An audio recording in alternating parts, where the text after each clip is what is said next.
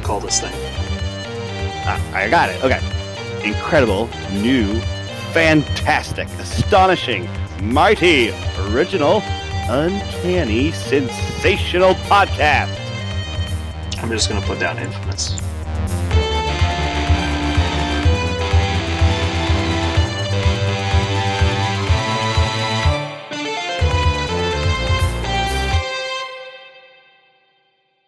So he has a little bit of an audio issue throughout the episode. Hello and welcome to Infamous, the audio podcast. This is Brandon or Mutilus on the forums.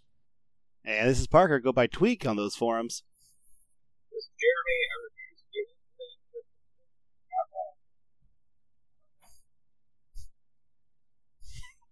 All right. Well, thank you for joining us today. Uh, we've got a little bit of news for you today, and uh, we're going to be rating some characters and a couple other fun questions we're going to do later. So, with that, Parker, why don't you take us into News. the news? News. News. News. News. News. News. News. All right. So, Jer- uh, Jeremy's just making an earthquake. yeah.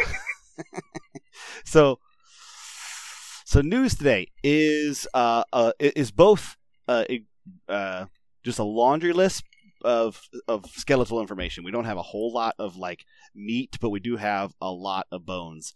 Uh, we well, just news. quickly, uh, give them. I don't know if you know how we got this information. Are you aware? I- No, I'm not aware how. exactly Basically. Asmodee updated their their wish list and gift options for the holiday season, and so because of that, they released a, a upcoming product chart. And so this isn't necessarily things coming out soon, but they gave us the list of product codes. And so this is everything from like uh 38 through 50 basically. And so that's how we know these things are happening. do it, do those codes respond to the order of release, like, so we do actually know what comes first? No, they do not. Okay. No. So we don't know what order these are coming out in, or even if these will be soon, but this is the product code list. Okay. And so we know these things will eventually be released, and we know that a lot of them have been teased already. We just don't, we just now know for sure that these things will be released. Yeah. So uh, um we're gonna go just like just down the list here, and uh, uh, you guys feel free to stop me if you're excited or you want to woot at something. Uh, we don't uh, again we don't know a lot about what these things are rules wise, mechanic wise, box wise. Some of them we have models for, some of them we don't. Um, uh, at least we don't have visuals for them yet. So what we know in terms of characters is Black Bolt, Medusa will be a box together. Um, Crystal and Lockjaw will be a box together. So those are the Inhumans we already had teased Yeah. their models. Um, only news is what the pairings are. Yeah. That's the only news there. Um, we know there's going to be some new uh, versions of old characters. Amazing Spider-Man, yay! I'm so excited. Uh, he's going to come with Black Cat, so we get a criminal syndicate uh, character there. So, just to clarify, Amazing Spider-Man is Peter Parker Spider-Man, right? yes, absolutely. So it'll be another Now- Peter Parker. In your opinion, is Peter? Is there ever going to be a clone Peter Parker in the game? Like it'll say clone colon Peter Parker. Uh, well, no, it would probably. I remember it would, there was like the the name of the Peter character Parker clones. uh, actually the if they ever do clone Spider-Man, which they do, they might do Clone Saga. It makes perfect sense because uh, the the clone of Spider-Man that that was super popular for a time. He had his own title for a while. Was the Scarlet Spider, and his name was actually Ben Riley. That's the name he went by. So they will Oh. probably do that alias if they do uh, a, another Parker clone, and they they likely will if they want to expand Web Warriors. It's a great way to go. But Amazing Spider-Man coming out. I'm really excited. I hope it's uh it's more of a combat bouncy around and punch your face Spider-Man as opposed to a controlly Spider-Man. So we'll see how that goes. Uh, we also know Uh, that. well, actually, I I have more questions about Spider-Man. Parker. oh, go ahead. uh, is does Amazing Spider-Man? Obviously, that's the most common title for him. Uh-huh. Is that lean towards any particular version of him, or you think it's going to be? Because I assumed that the original starter box was like the most generic Spider-Man we were going to get, and so this being Amazing Spider-Man surprised me because I thought the next Spider-Man we were going to get was going to be Symbiote Spider-Man. So I don't, I don't know if with your knowledge of the comics, is there any? Do you just expect this to be a pretty generic version of him? Uh, in amazing and sensational, like those are the two like main titles that have run the longest. and um, honestly, uh, the Spider-Man in those comics was not. I, I never really considered him to be a, a, controlling type character. He's always been personified as more of a skirmisher, like bounce around and uh, you know bounce around the battlefield, untouchable because of his spider sense, and you know, you know. In one leap, he's throwing something into your face and punching you and kicking you, and then he hits the ground. Right, like that's uh, oftentimes how he's portrayed in a lot of those a lot of amazing spider-man and sensational spider-man like action sequences. So making him a controlling character is fine if you want to like pick one of the ones from the starter box to be a control character because he has the web lines and all that stuff. But um, i'm hoping this one is more of a, a skirmisher type is what i probably see because that's the way he's portrayed in a lot of those comics. But amazing and sensational doesn't have like a there's not like a, a, trademark version that goes into those titles. What, okay. I, what so, I will say is, so the, all right, our spider is like the ability to throw buildings and trucks and shit like that. And uh, that's a spider mm-hmm. thing. That's a basic spider thing. Like he should be like full yeah. strong. Mm-hmm. Well, the Webapult on Peter Parker is actually I think throws up to size three, doesn't it? Hold on. Before I just say that out loud, let me double but check. Even though that's the thing, like he is literally one of the strongest characters in Marvel. Throwing trucks and cars, damn near like stop planes.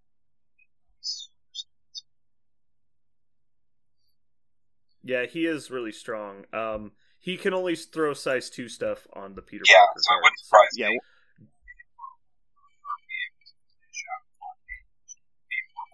Mm-hmm.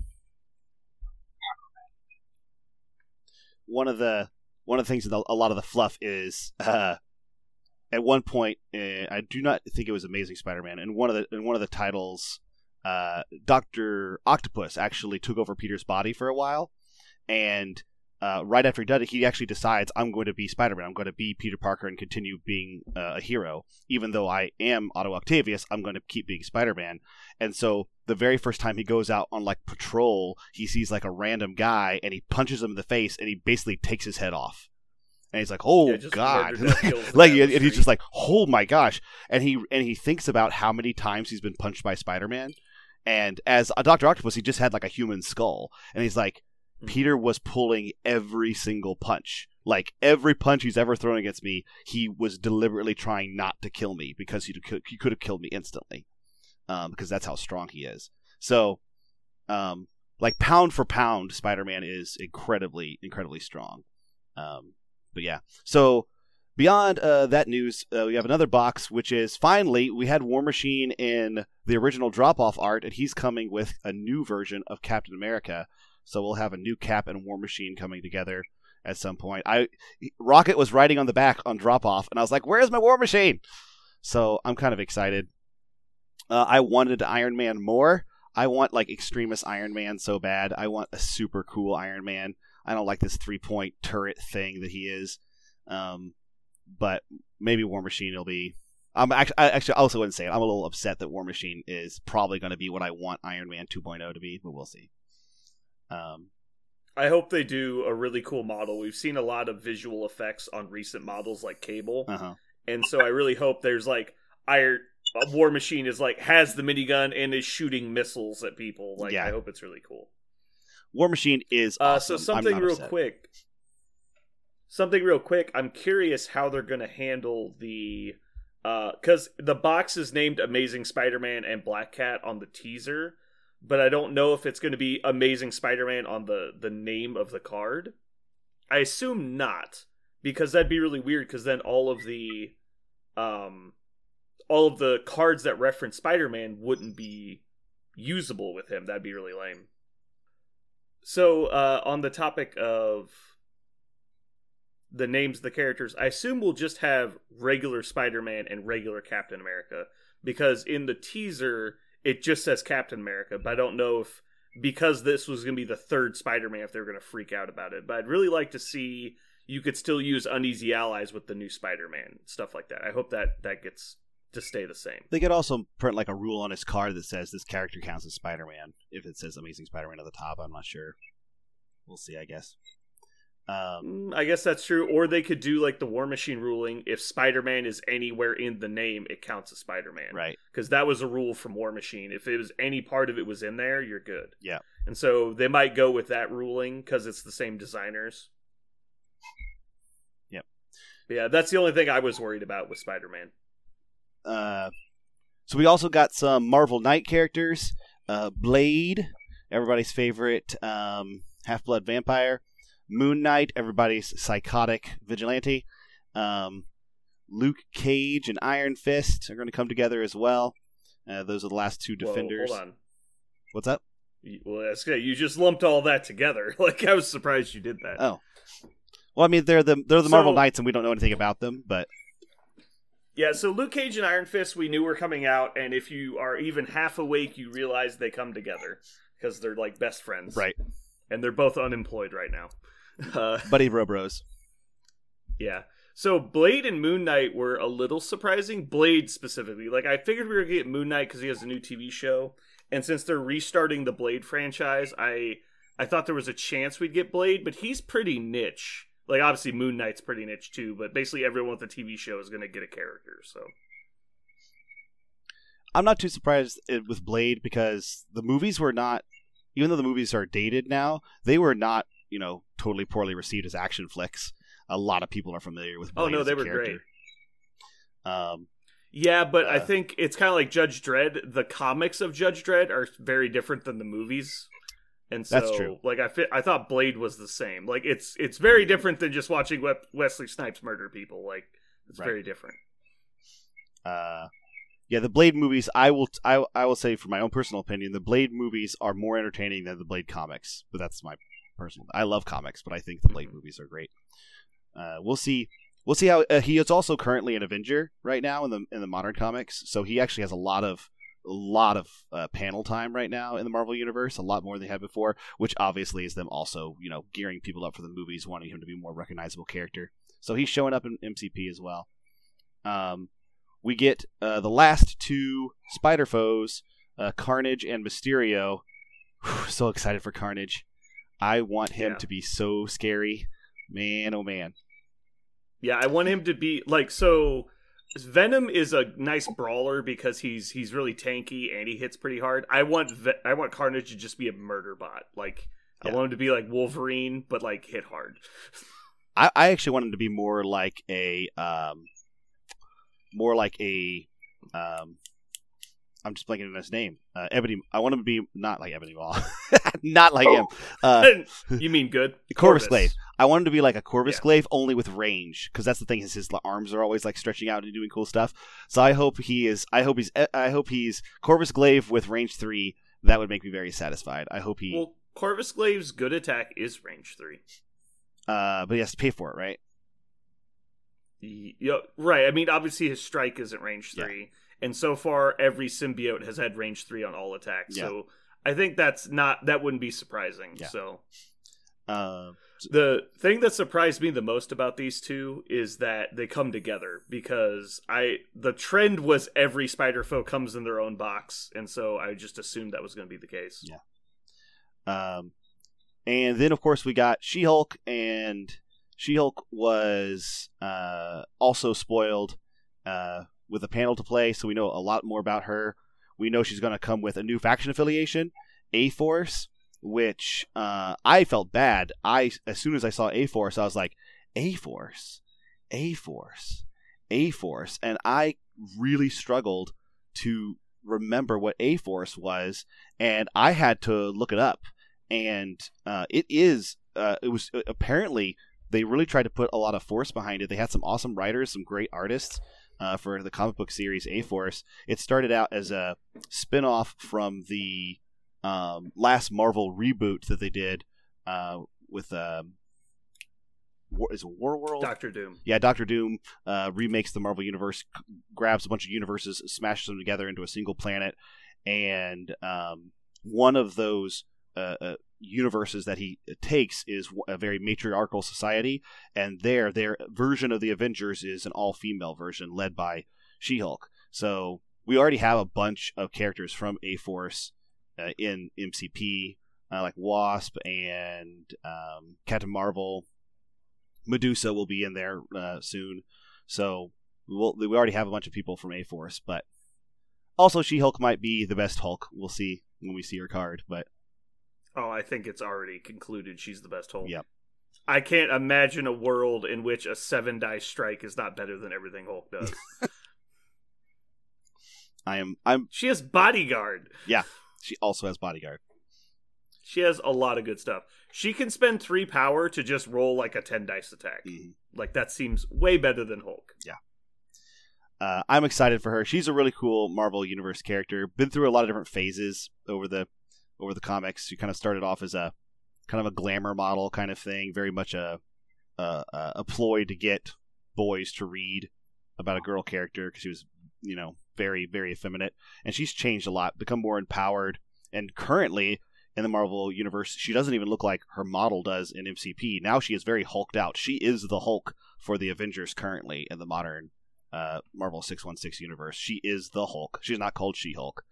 Um, and she's huge and, you know, talks like the Hulk and really interesting character. So, um, excited to see her.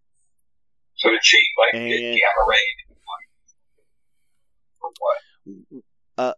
Well, basically, uh, it, actually, uh, I think I, yeah, I did a comic corner on the Civil War two, uh, that event where um, that um, the Inhuman shows up. They can see the future very clearly, and so during that event, uh, uh, they think they see that Thanos is coming to Earth, and so they confront Thanos, and Thanos just basically puts her in traction, uh, just beats her body to a pulp and while she is asleep, um, that Inhuman has another vision that the Hulk is going to snap, like he's finally going to lose control, and he's going to destroy the Earth basically by himself, and nobody's going to be able to stop him.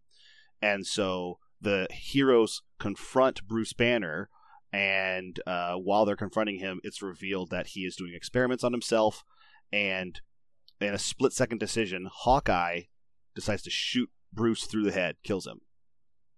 Um, and so She Hulk wakes up like from this horrible trauma she's induced to find out that her cousin has been murdered by another one of her friends, and she snaps, and that starts a series of events that you can read about if you'd like. Uh, but uh, now she is she's uh, a lot like the Hulk. You're you're correct that she absorbs radiation and she can absorb more power into herself, and that the destabilizing effects of all the trauma she's gone through recently mentally has basically manifested in when she hulks out instead of being that that slim bombshell like totally in control empowered character she is uh, very much kind of uh, a rampaging rager like the the traditional hulk is. So very angry lady very angry lady. Currently. Uh the last bit of news i know this has been a long news segment but so many models. Uh we have another ultimate encounter coming at us. I was wrong. I thought it was going to be the phoenix uh, along with jean grey but apparently uh, next one on the docket is dormammu.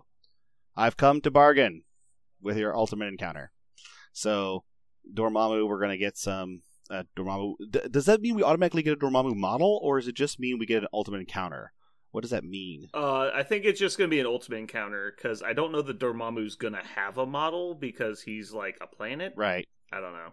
yeah he's kind of It's like maybe it'll come with like a beach ball with Dor- Dormammu's face painted on it, Mhm. and you blow it up and hang it above the table. Uh, Yeah. yeah. I don't know. I think it's just going to be like a you. It's going to be like a lot like the Ultron mission where you have to run around and like close portals and stuff and keep him from like invading the world. But- um, or you'll have to defeat his like Avatar Lieutenant guys or something. I don't know. I doubt Dormammu will be uh like model you damage in the game. I highly doubt that. Yeah. Is this the first one like that? Because in the Ultron, you actually get to use Ultron's model, or you, you can. Yeah, no, all of them so far use the model. Yeah. So this will be interesting. Be, But this is also the first one that's been released as an Ultimate Encounter. All the other ones are model releases that have Ultimate Encounter rules. right. Uh, and then finally, we have something called a Sentinels Raid do I, I I'm this is actually a, the word raid is brand new to me. Sentinels, of course, are not there, the big robots that the X Men fight. But what is a raid? Do we know what this is? Has this been We we all? haven't been told yet. Okay. Um, this I expect to be a little bit more like after the um, uh, the next wave of X Men, which is like the X Force looking guys. Mhm. So I don't think we'll see this for a while yet. But it sounds like it's going to be like a versus AI type mission where it's going to be instead of an ultimate encounter, it's going to be more like, hey, two or three of us, we play all the mutants versus the Sentinels, and we just play it out. And like the Sentinels are like automated, kind of like the Ultron AI mission. Mhm. But yeah, we don't know yet. I'm excited because obviously Sentinels are a big part of the you know X Men storyline. So, I want to add I forgot to mention this before. Uh, I down the Avengers game it's right? Uh, PlayStation. Oh, the So, X. Oh, okay. PlayStation. And I got my kids there playing it. And it shows up. But your little Miss Conger from the uh, Inhumans, right? What's her name? Something. Khan. What's her full name? I don't remember. her name. Oh. Oh no! I'm so Miss mad Marvel? that, that Miss I Marvel. can't. Um, yeah, It's called. the, the new Miss Marvel. Yeah. So Yeah. Oh, oh my one of the god! I, primary am so mad that I forgot her she's name. one of the primary characters. Yeah. One of the first, one knew of the that. first bad guys she fights as a demo almost. 'cause It's the first one. It's the fucking Taskmaster. Okay. So hmm also MODOK appears. Basically, what I'm telling you hmm is these motherfuckers have lined everything up with their IP, and because that game took an extra basically six months to come out, this was going to line up perfectly. But it took so long to come out that we didn't see Mhm. it. It was like, who the fuck is Murdoch? Why is he around? He's in the game. Taskmaster's in that game. Yeah. Like the Inhumans are in that game. no, they definitely Yeah. I mean, it's totally in there. I don't know how many other characters are in there because you know, I'm not that far in it. Well, like I'm playing the Marvel Strike uh, phone game Mhm. right now. It's okay. It's a little like side by side turn based uh, combat game. You like build up your characters and stuff, but like. Guess what is currently the event of the month? It's X Men. like everything Yeah. is on their entire like copyright is lined up to hit all at the same time. No, they're definitely like taking steps to make sure everything is done as well as possible. They want continuity among their entire universe. Yeah, I saw Taskmaster. Ms. Marvel's uh, first name is. Oh, Go ahead. yeah. Ms. Marvel's first name is Kamala. Kamala Khan is, and, Yep. and made me so mad. Yeah, I almost can't believe I forgot that. You're the only expert there is. Okay. Yeah. Listen, you need to get that on tap. Yeah. Be ready. Yeah. Uh, so that was news. A lot, lot of news, but uh, it was a bunch of cool stuff coming up this year. I'm, I'm Yeah, so- mostly it's just confirming things we already knew, but we get to know like what comes with each other, and that's cool. Uh, the things we didn't know were obviously the Dormammu Ultimate Encounter and the Sentinels raid, uh, and then Blade and Moon Knight. I don't think had been spoiled at all. Did we know there was going to be a Um, reprint of Spider-Man and Cap? I didn't think we knew that. We did not. Those were new, but we, I mean, we kind of expected like, obviously the Avengers are probably all going to end up with two models at some point. The thing I'm surprised at is we're going to see three new hero models without seeing any new bad guys, and that's kind of surprising. Yeah, that's exactly what I I wondered. I wondered when I I think it's just be, I I I wonder if we'll ever see them actually. That's what I wonder because You don't think What- they're ever going to reprint a bad guy? uh and this is why actually I I don't know if they ever will because uh one like standard rule for all comic books is that there are so many more villains than heroes, right? Cuz if you make Spider-Man, you've got to make a lot of villains for him or else people are going to see the same villain every issue. So there there are so many more villains than there are heroes if you just like add them all up that I, I wonder if they'll have infinite you know villains to choose from but the heroes that, that people glom onto the, the heroes that people focus on they'll want to see them evolve like we saw them evolve in the stories Uh, so so far every reprint we've seen has come from the starter box, which isn't a surprise because those were kind of like learned to play the game with these characters, and so they're kind of they're not like bad. They're just very simple. They're very straightforward in what they do. Like Peter Parker is 100% control. Uh, Captain America is basically 100% defense. Um, but someone we might see because Spider Verse is there, we might see the alternate Doc Ock, where we see the female Doc Ock from the movie. I think that could happen. Um, I do think we're going to see another Iron Man for sure, and I think we're going to see another Hulk for sure. Yeah. Um, but I can't think of a villain right now that would get reprinted. Because Red Skull's like so never in like a real fight. Like he's always like a background character. And Zemo's very not well known, and his model was kind of like spot on.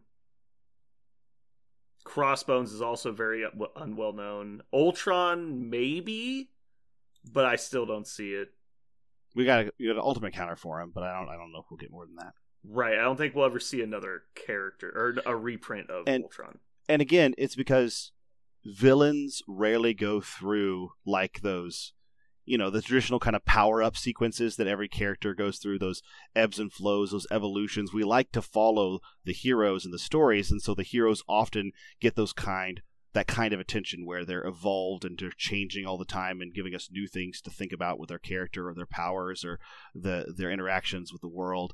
But villains don't do that very often uh, in fact, one of the only ways that we ever see that with villains is when they become heroes for a while, and then that's that's how we get to see it. We can't. It, it's even Mhm. it's difficult for us to read a comic purely about villains that just are villains all the time and villainous. Um, it's it's not something that's very common or uh, it's extremely popular, which I don't think is the only way to do it. I've seen I've read some awesome villain comics that were just about villains being very villainous, but um, we we like to see them be more heroes. And so you usually don't see characters change, villain characters change or evolve unless they become heroic. But So what you're saying is Magneto's going to get a second ca- character in the game. Uh, I, I, I, Magneto. I could, I could think, I would definitely see a X Men affiliation Magneto happening because again, he became a hero, right? So yeah, he could become an X Men. Mhm. Uh, I don't see him being another Brotherhood character though. I don't see that happening. But uh, all right, what, what's next? What's up next? That was news. All right, so moving on to currently playing. Um, I actually haven't gotten any games in since the last podcast, which makes me really sad. Although I think I have a game tomorrow, so that would be fun. Yeah, it's been Thanksgiving. You guys played I any games head down. recently?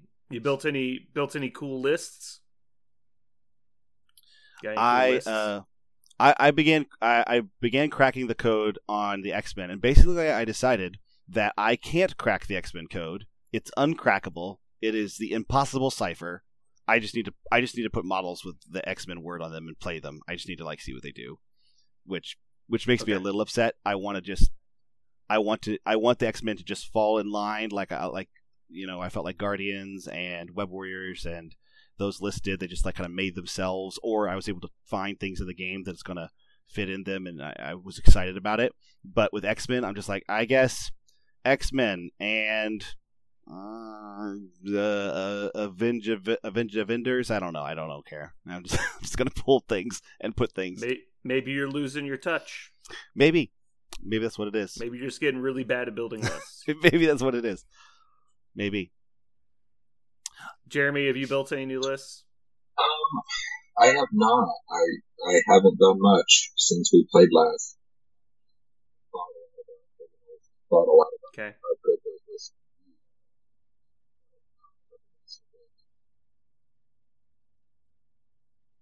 Okay. All right, so that moves us on to hobby projects. Um, obviously, neither of you have painted any models because you're both heathens. Uh, Jeremy because he's already painted everything, and Parker because he's a bum.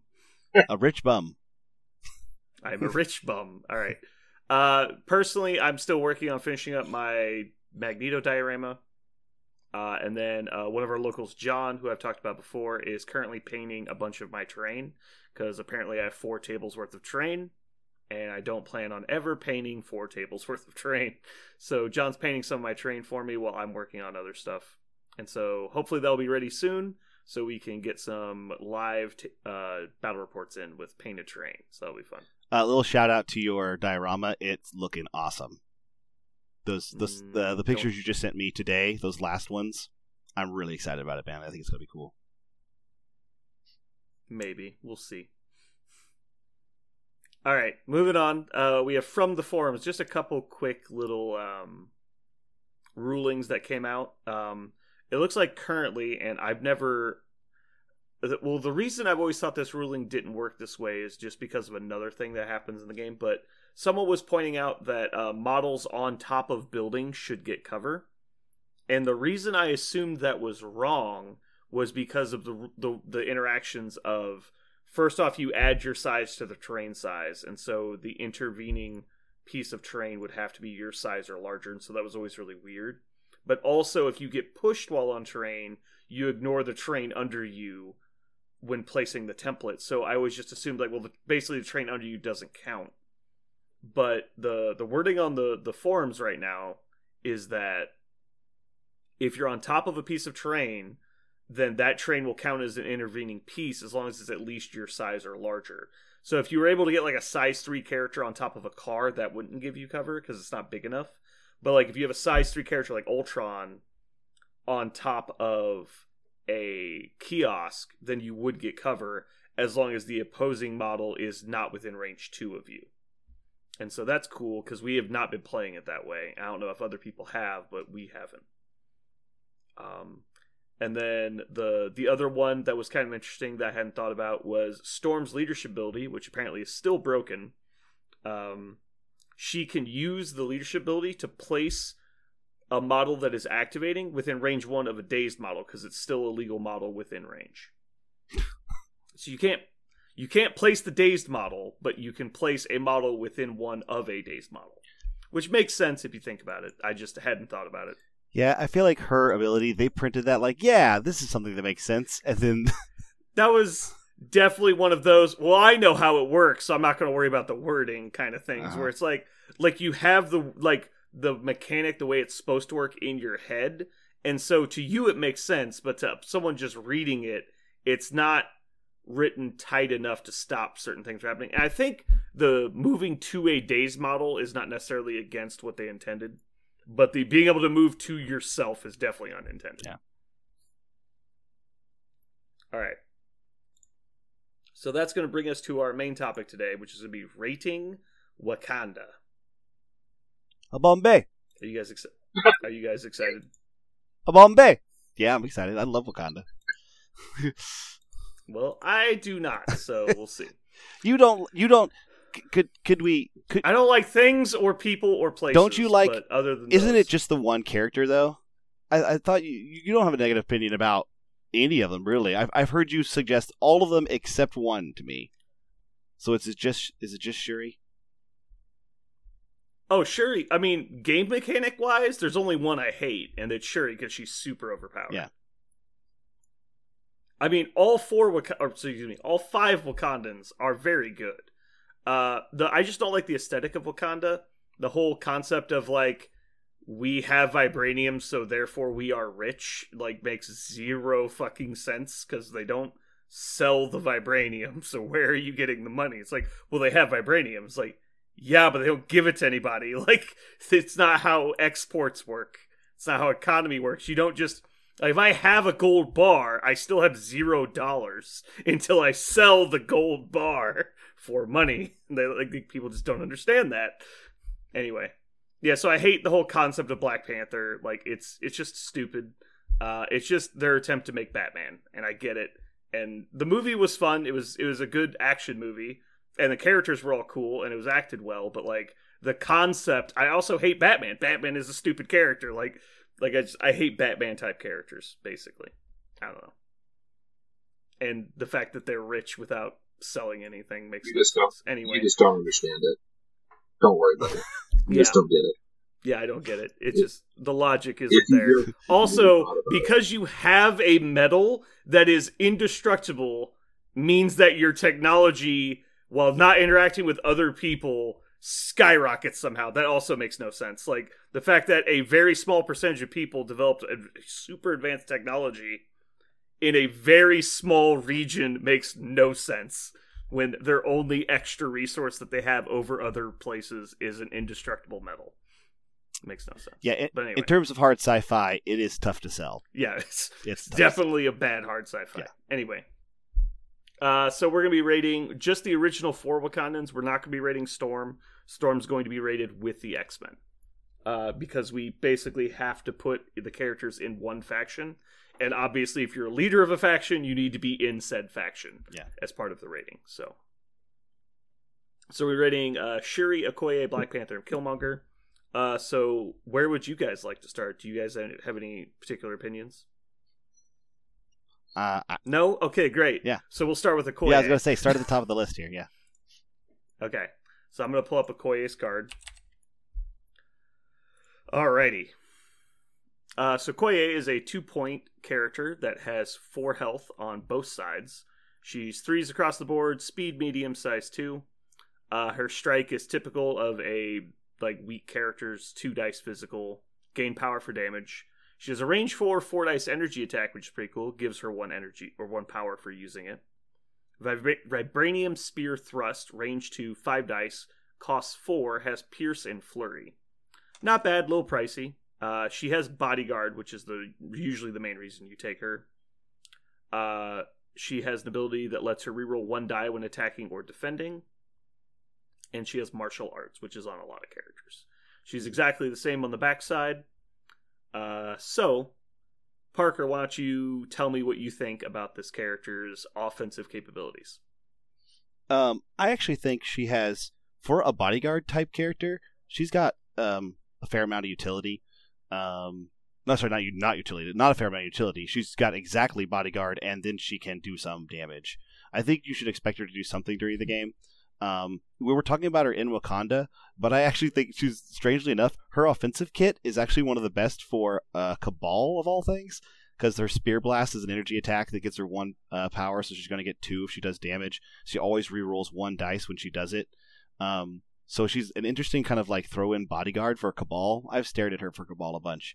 I've wondered if she's uh, worth two Why points. in Cabal over other factions?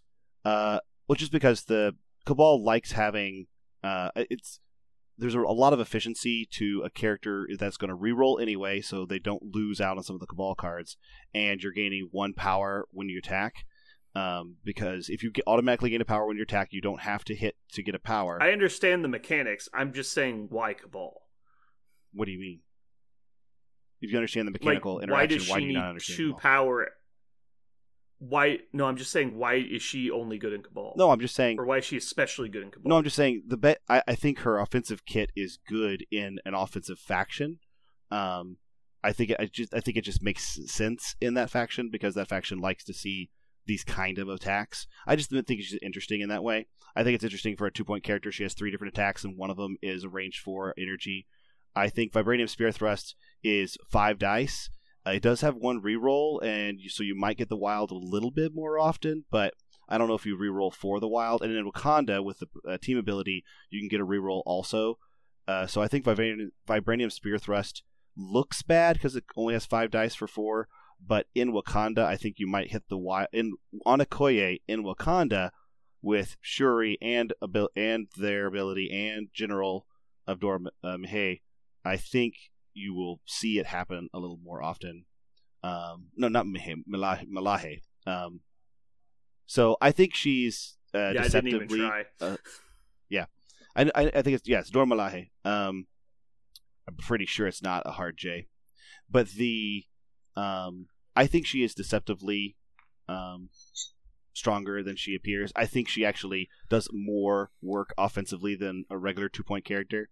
Uh, she's not quite Nebula, um, but she's pretty close actually to a Nebula. I think. Um, the only thing she doesn't have over Nebula offensively guess my- is the higher speed.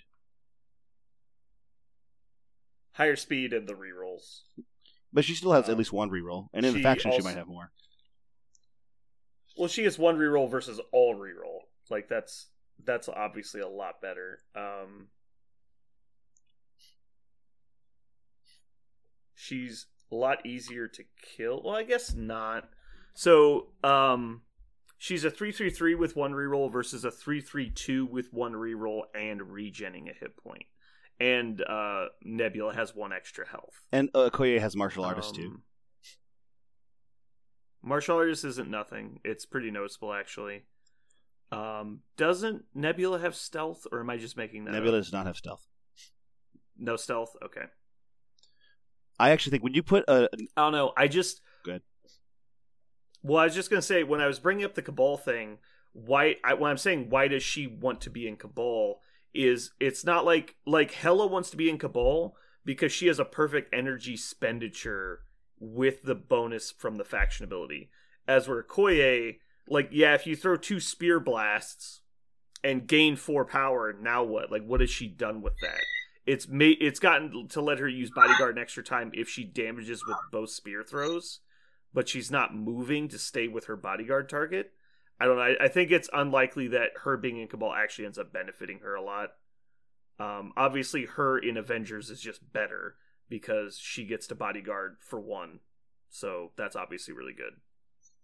Um, her her offense specifically though um, is a little deceptively good because her big attack is actually threatening because of the uh, reroll on offense, uh, giving her basically an extra die on all of her attacks unless you get unlucky with your rolls.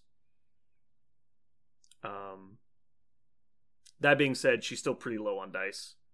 Um, the reroll can't produce a crit, so it is worse than having an extra die. Um, it's also vulnerable to skulls. All right, so Jeremy, what do you think for numbers on Okoye For offense? for offense? Offense. Um, so. I, I, ugh. four.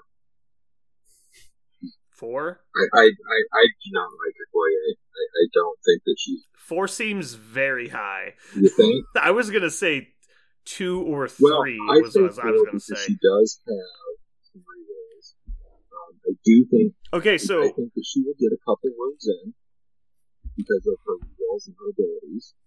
So that's better well, sure, than just but most characters. will. well, no, not necessarily. A four without any rerolls isn't doing anything.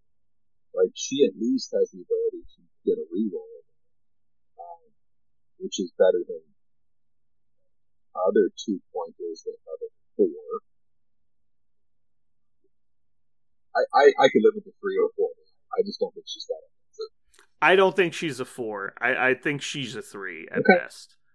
Um, the reroll is obviously worse than extra die, but it's better than not having the extra die at all.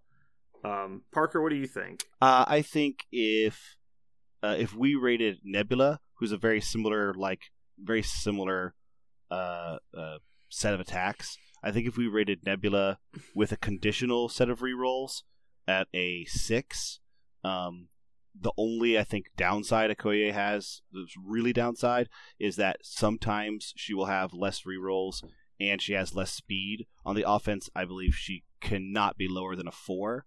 Uh, I would like her at a five, but I would say she's. I, I think you're insane. so we rated Nebula a six because she can roll a six dice attack with four rerolls. That was the only reason Nebula got a six.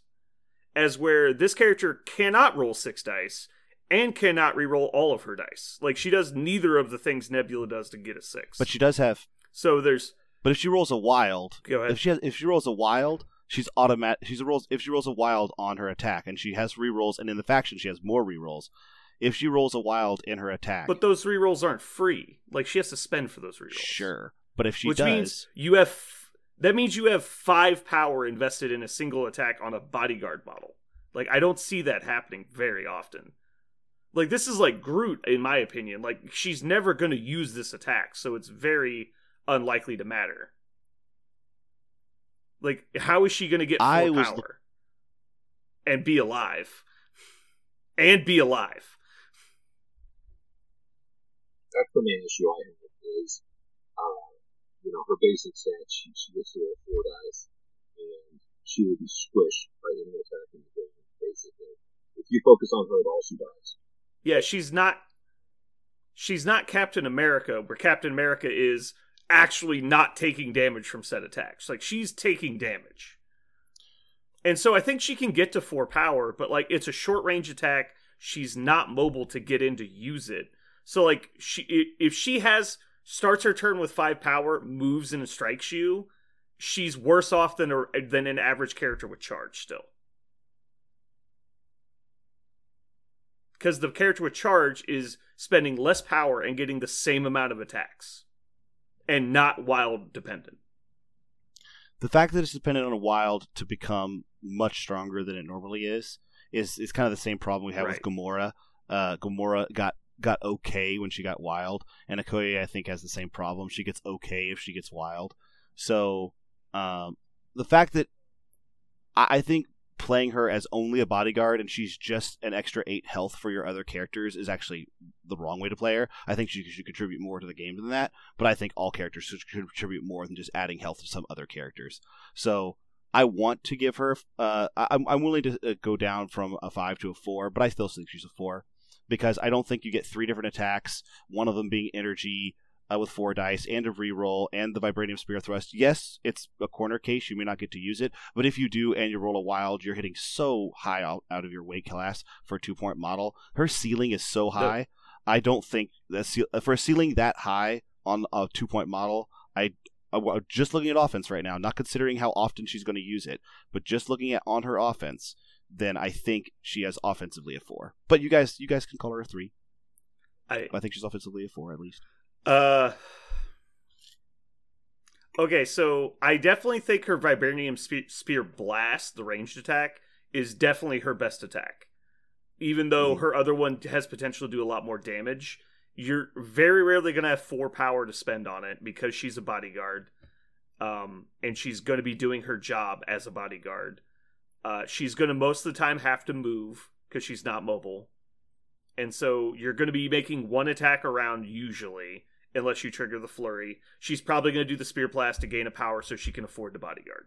That's that's her script normally, and sometimes she won't have to, and sometimes she'll get to use the spear thrust. But being that it's wild dependent, like everyone's rolled five dice and not gotten a wild, Mhm. like it happens very often. Even with the reroll, it doesn't change the math dramatically. It's just a little bit better. Right. I don't know. I, I don't see the four. I understand that she hits harder than like your average two point character, but of characters in the game, she has to spend four power to roll more than four dice. That's never going to do a lot of damage. Mhm. Like her ability to spike, it, which is where the majority of damage is dealt in a game, is when you spike high to get through someone's defense. She has very little ability to do that outside of a lot of power and a lot of luck. And so I don't see her getting to a four. I think she's a three. But Jeremy, are you still holding at a four? Um, I'll give her a four. I mean, she does have some Okay. output possible, but I don't think it'll happen. But it is possible. Yeah. I'm overruled at a four, so she's getting a four. Okay, so that's going to bring us to defense. So, defensive ability of Okoye. She got a 24 on our defensive matrix.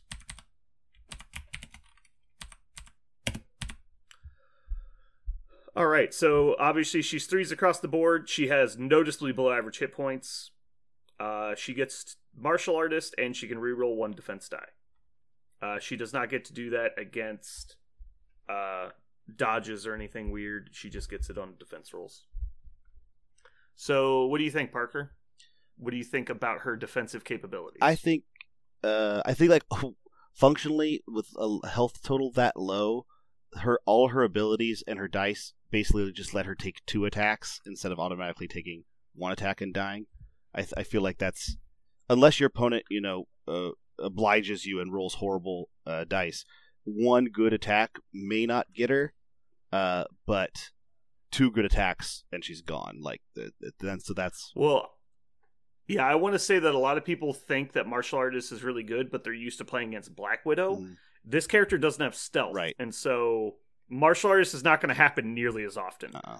and so I think she's gonna she's very likely to go down to a single ranged attack. I think Yeah. like it will not likely, but a lot very susceptible to a single high damage ranged attack.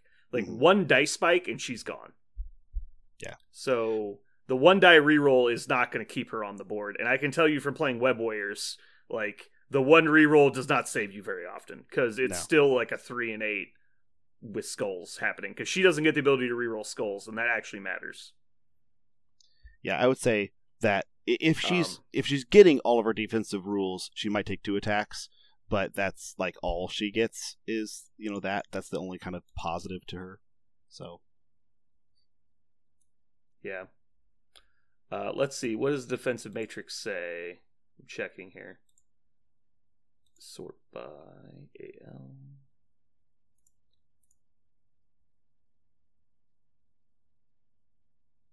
She is the eighth worst character on defensive matrix. Being that she's a two point character and all of the other two point characters are in the top five, that doesn't seem great. yeah, Uh, obviously, it doesn't take into account martial artist or her reroll, um, but that's still pretty bad. Um, I think. Uh, are you guys ready to throw out some numbers? Yeah. What do you think, Parker? Um, I want to say probably a. This feels really low, but I think functionally what you get for her defensively is a three. I want to see that's probably correct. Um, So a three would be a three a character with like ten health and threes across the board. That's what we've established is the three. So you think her martial artist and her one reroll is worth two hit points? Hmm.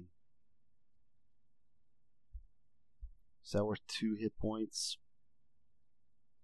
I mean, let's not lie about anything here. Her best defensive ability is getting dazed. Yeah. Like that's the best thing about her card is that you have to attack her. yeah, I was gonna say I So um is it a t- is she really a two?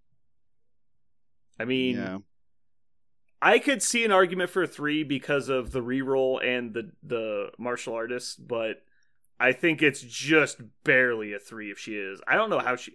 So name name like ten characters worse than her on defense. You can't. Can you? No. Like the rating says that she's the eighth worst. Like I think that's a two. Yeah.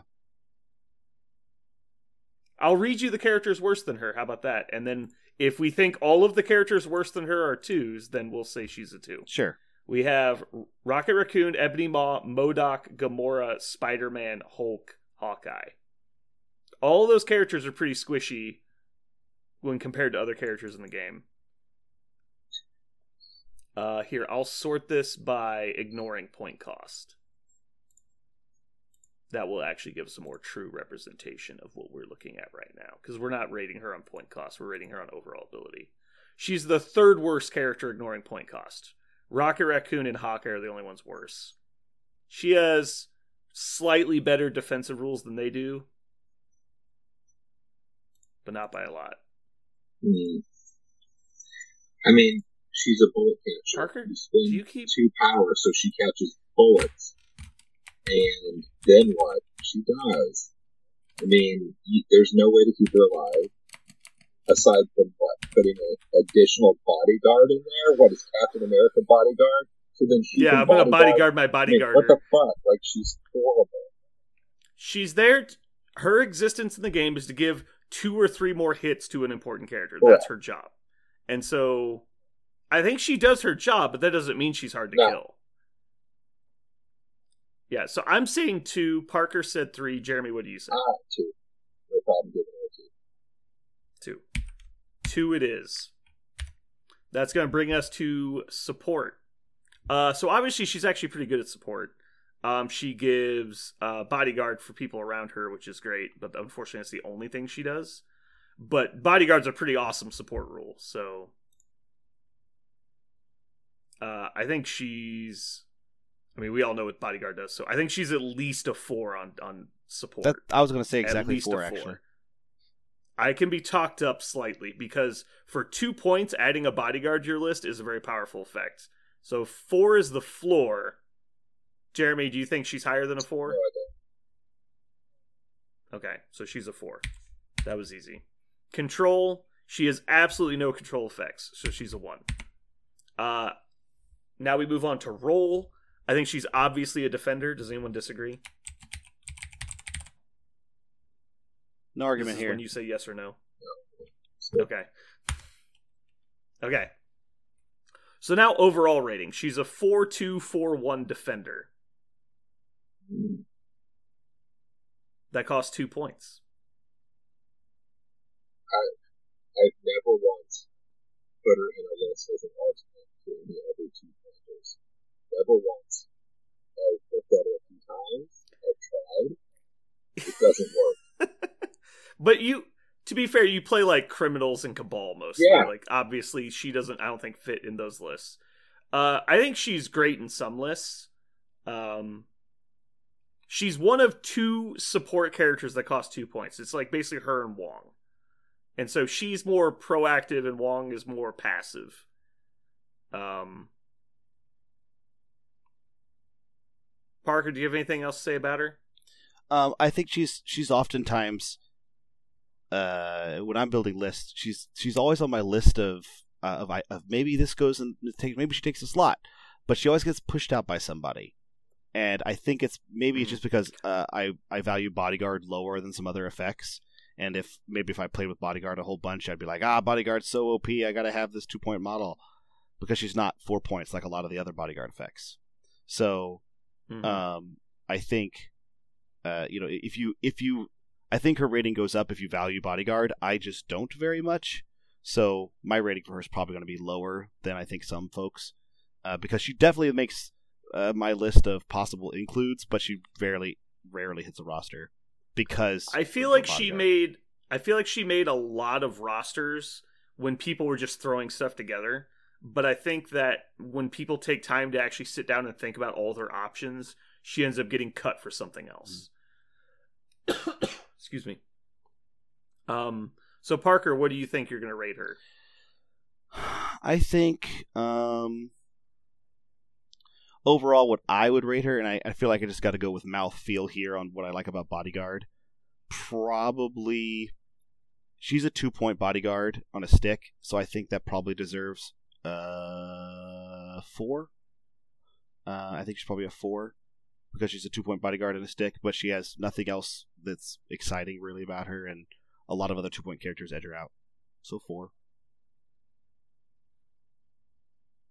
I was gonna pretty much agree with you. I was gonna say between three and four. Um Jeremy, what do you think? I guess a three, just based on what she can do. Um, yeah. So I'll land right in the middle. Three. All right, so we have a three and a four. Um,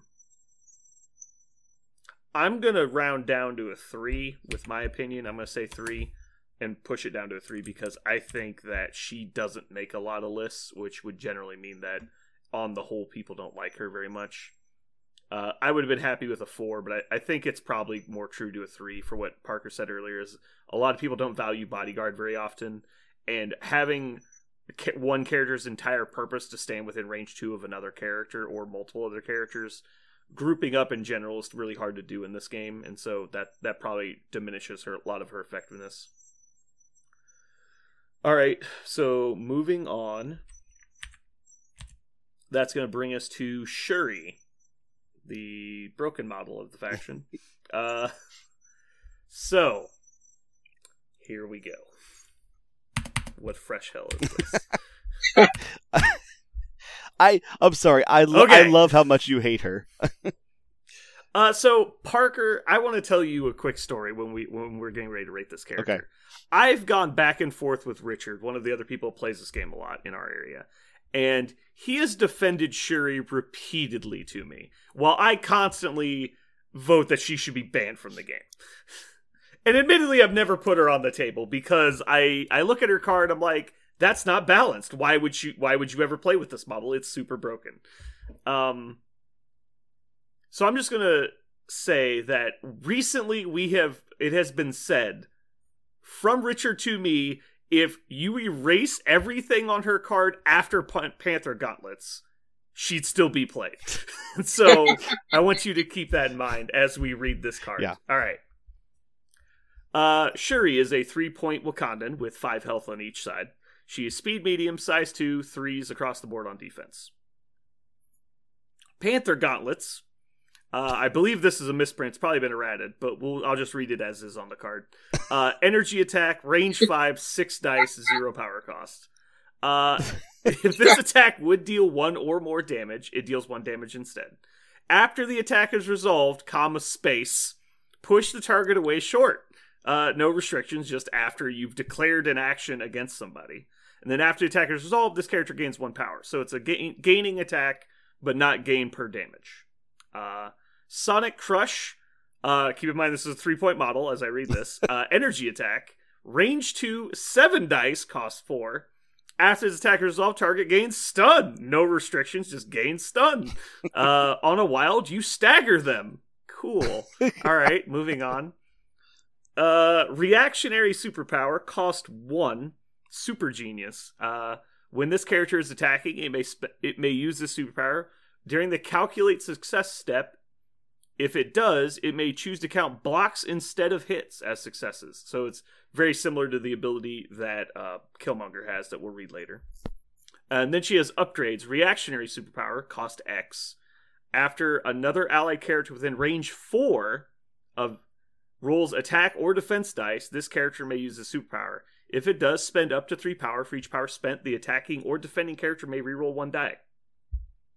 Okay, uh, and then also head of Wakanda R and D. Uh, whenever this character rolls dice after the effect is resolved, it gains one power if it rolled at least one skull.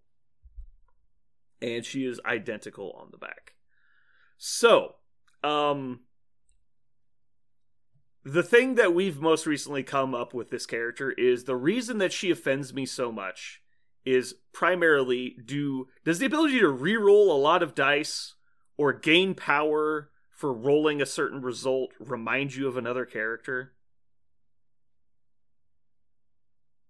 Like, I don't know, Doctor Strange. Oh yeah. So, like, she's got a very similar power set as Doctor Strange, who's two points more than her. And her attacks are almost as good as Doctor Strange's attacks. Mhm. Like, obviously, Doctor Strange has the ability to do a lot more damage potentially. But, like, if this character didn't have Sonic Crush, she'd still be a three point character. If this character didn't have any of her three abilities, she'd still be a three point character. You could even argue if you take away all three of her superpowers, she'd still be a three point character. Like, the problem is this character should just be a four point character, and that's the problem. Hmm. Like, that's my problem with her in general. There's no justification that a three point character has a seven die energy attack that staggers and stuns. That doesn't make sense on the progression that we've seen through the other characters in the game. Mhm. She's just super overtuned. She has way too much that she can do. Like, how many characters can you think of that you can add to your roster that gives your entire faction squad rerolls, regardless of what allegiance you're playing?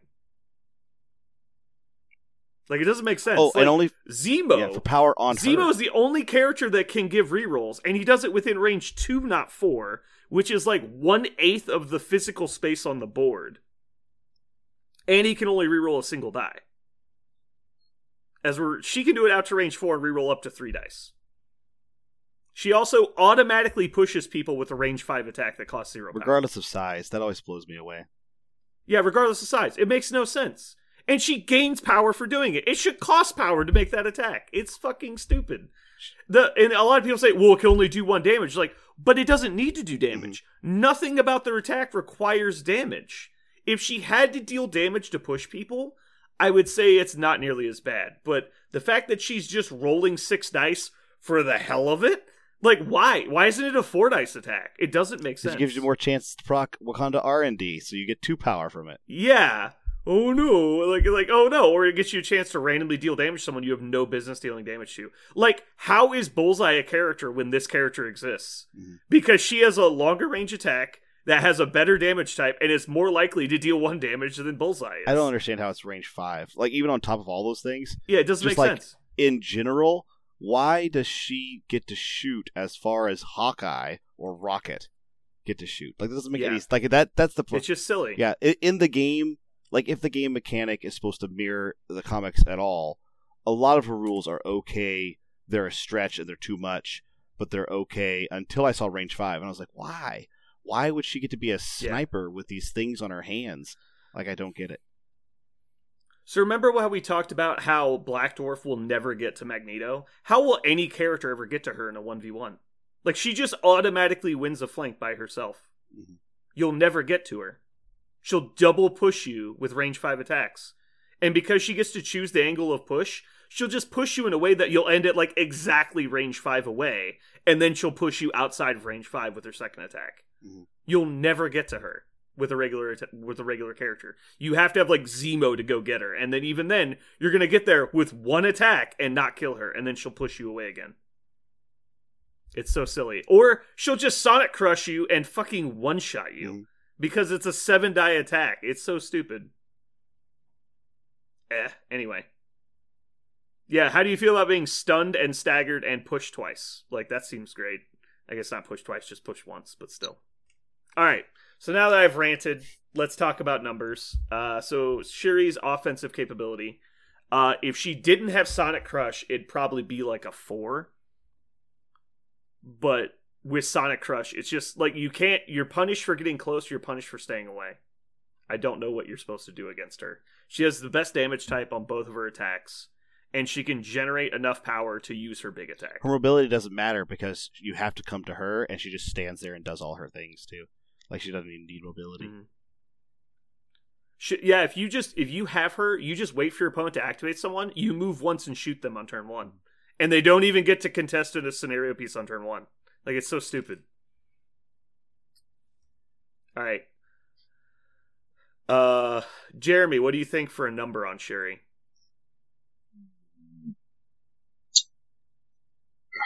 I can't go lower than a six. I mean, Sonic Crush is crazy. Three point character with a stagger and a stun and a seven die attack is pretty silly. Auto stun and auto push on her different attacks. Stagger, obviously, you need the wild, but she's rolling fucking Seven seven, dice, dice. Like it's it's dice. pretty uncommon. Yeah.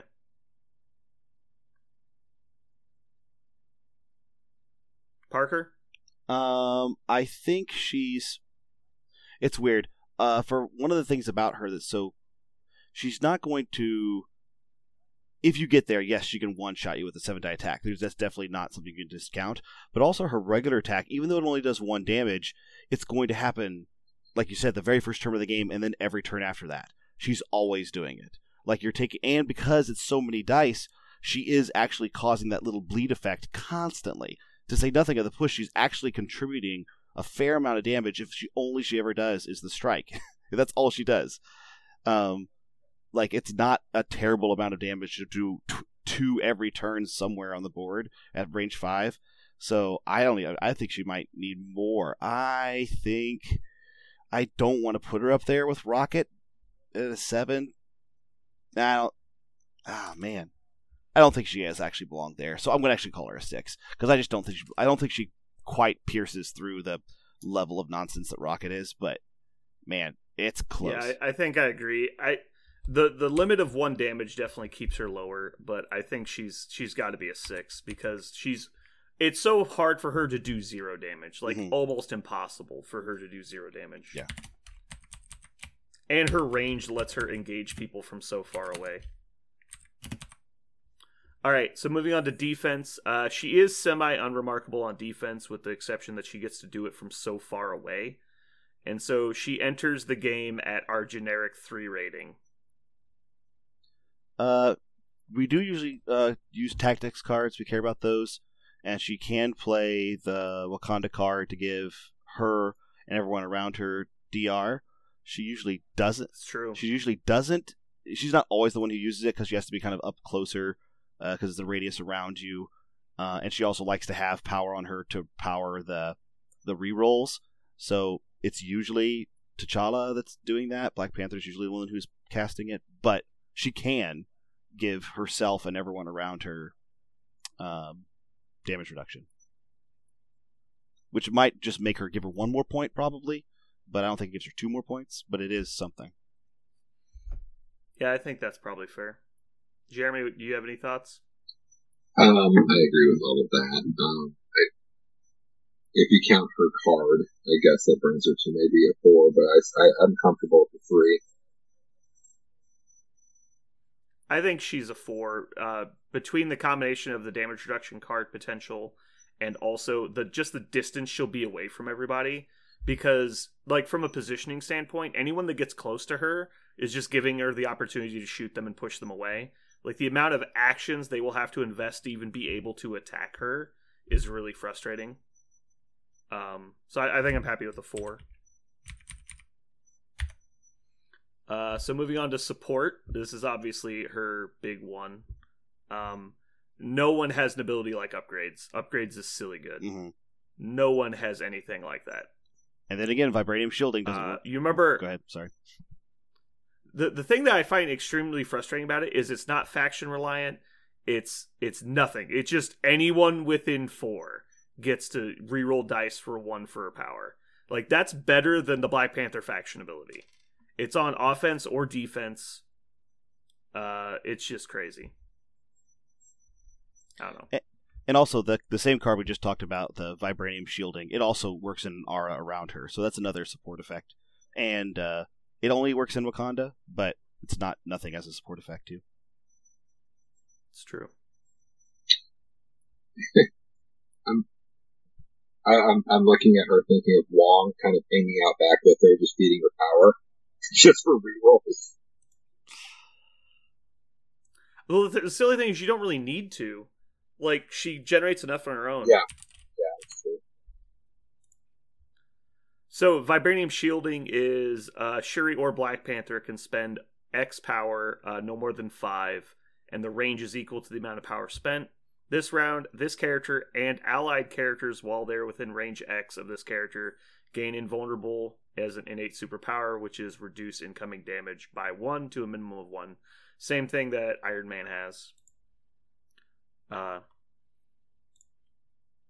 I mean, the card is a little bit because obviously you have to spend the investment of the card slot and actually take it. But uh, the ability to have potentially two characters to play it is handy. Um, there's also a ton of other cards she can play because she generates so much power. Um, I don't know. I think she's at absolute minimum. She's a five on support. Like upgrades alone gives her, I think, a five. It it might even be higher. There's not many support abilities better than upgrades. I value, re- you know, like it's been said many times in this podcast, I value rerolls so much. Um, so I, I, I actually wanted to say she is probably a seven. Um, and I think it's because her, like you said, she gets to play so many cards herself. Vibranium Shielding is an amazing support card. Uh, so it's an amazing defense card, and then the fact that it, it helps others. I I think because if it was just that rule on her card that she could spend power to and give it to other people, I think that's a pretty strong tax. And it was a strong enough tax that she's not going to get to do it very often, but because just she has a ridiculous power gaining attack, a range five, so she's getting such consistent power, and she has a passive power gain mechanic. I, um, I think she it's she's going to use that so much, and vibranium shielding. I think it's total of seven. I think is what I'd put her at support. Jeremy, thoughts? Yeah, I think upgrades is kind of crazy. Um, I can't. I, yeah, I want to land on six, but I'll break the tie by saying seven. Um, because upgrades is so stupid, and she has the power to actually do it a lot, which is different than a lot of characters who have cool stuff that they'll never be able to do. Like she's able to do that with so much of her stuff. Like she just comes to care. Yeah, I, I agree. I think I'm gonna vote a seven as well. Um, upgrades is just so crazy good. There, there's no comparison. Like, just look at uh, winging it on the Guardians of the Galaxy. Like, you have to spend a tactics card to get uh, rerolls, uh, but it's no more than two per individual roll, and you can only use them for that round. And so, unless you get attacked, it's impossible for you to even use all of your rerolls as where it's possible for her to give that out every round as well. Like the amount of she's only going to get probably a maximum of four power a turn. But it's just silly. You could also play her in Avengers and end up reducing the cost of that by one every time. And so she can spend one power to give two rerolls every turn. Like, just do the math on that. Wait, like, how stupid is, is- that? Because it's not faction based. But is that how that works? Is an X power cost subtract one? To a minimum of one, so you you have to use it to reroll Ah. at least two dice. Oh my gosh. Thank God it says minimum one, because Yeah. if not, it's just one free reroll every turn. It'd be so dumb. And I mean, look at the bubble that is. Yeah, like sh- That would make complete sense if that was just Yeah. a two inch. You know, she has to be near them to do it. Yeah. No, it's a fucking eight inch bubble. mhm. That's insanely huge. yeah, it's silly big. Okay, so we put her at a seven. Moving on to control, which uh she's also fucking insano at. Yeah, I, was, I Uh, actually want so. I want to rate her higher. none of that. the real quick. Yeah, I know. None of the web warriors can just zero cost attack move you for free. Mhm. Guaranteed. None of them do that. Sh- Her attack here is so much better than impact webbing. It's silly. It has no maximum size for pushing. It automatically pushes, and it's range five, and it's energy. It's way more likely to deal damage. It also generates power. Then her her big attack does stun and or stagger, and then she also has um, what was that? I thought she had something else. Is that it? No, that's it. poor baby. Oh, and she oh sorry, I forgot we we didn't mention on her offense the reason she gets a 6. She can choose to use blocks instead of hits if she gets a weird dice roll. Yeah.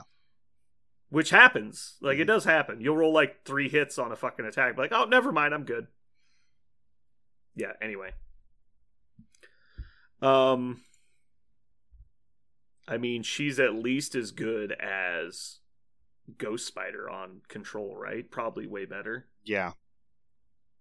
I do we put actually Ghost Spider at. I'm just curious. We put her at an eight. Oh my god.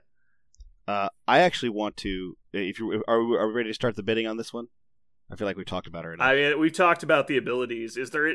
The I will say that positioning wise, people think that push short away is only like they don't think of it as the ability to use it correctly. Like it's not just the fact that you can push people away from you or off of points. You can also set up other people very easily. Like let's say you've got Killmonger and he doesn't have enough power to charge. If you see someone near him is already activated, you can move her into a better angle and push them into Killmonger so that way he can double attack them. Like there's all kinds of stuff you can do with board positioning that I think a lot of people don't think about when they see her. Like her ability to sit in the back and anyone who's like trying to get close to points, you just push them into your like kill zones of other characters. It can be really good. Uh, but yeah, Parker, hit me with some numbers. I actually want to call her a nine, and the only reason why um, she's not a ten is she has to attack to do it, so she's not going to be able to control without uh, an action. So she she Yeah. has to use an action to do it. That's the only reason why she's not a ten. But I do not know what character in the game has better, you know, action attack actions to spend on controlling effects. I did. It, it seems impossible. I don't know what. I don't know how it's better. So the only reason why she's not a ten is she has to spend an action. She doesn't just get to spend power to do it. So, uh, a nine. Jeremy, Who is currently our leader in board control on your list? Thanos. And Spider Man. Thanos and Peter Parker. Yeah. Oh, sorry. It's actually just Peter Parker. Thanos only got a nine because he has to actually take the Mind Stone. Then board control, she's in it. That's fine. I don't have any problem with that. I, I think I generally agree. I might say eight just to bring the average down, but it's still going to be a nine. Uh, the reason I would say maybe not quite as insane high, the only argument is that she can only push away. She can't pull towards where the, the Web Warriors can. Mhm. Uh, so it's probably closer to an eight, but I, I'm fine rounding up to a nine. The fact that she has the maximum range in the game on an auto push is just silly. So between her moving range medium and her base width, and then shooting range five, you can't stay away from it. Um. So is she a controller or a defender? yes. Yeah. Uh, I actually think in most games, I think she'll she'll. I think enabling a character's offense or defense with her dice manipulation even though it's amazing, I do not know if it does nearly as much work to win as her controlling effects because they're so strong and automatic.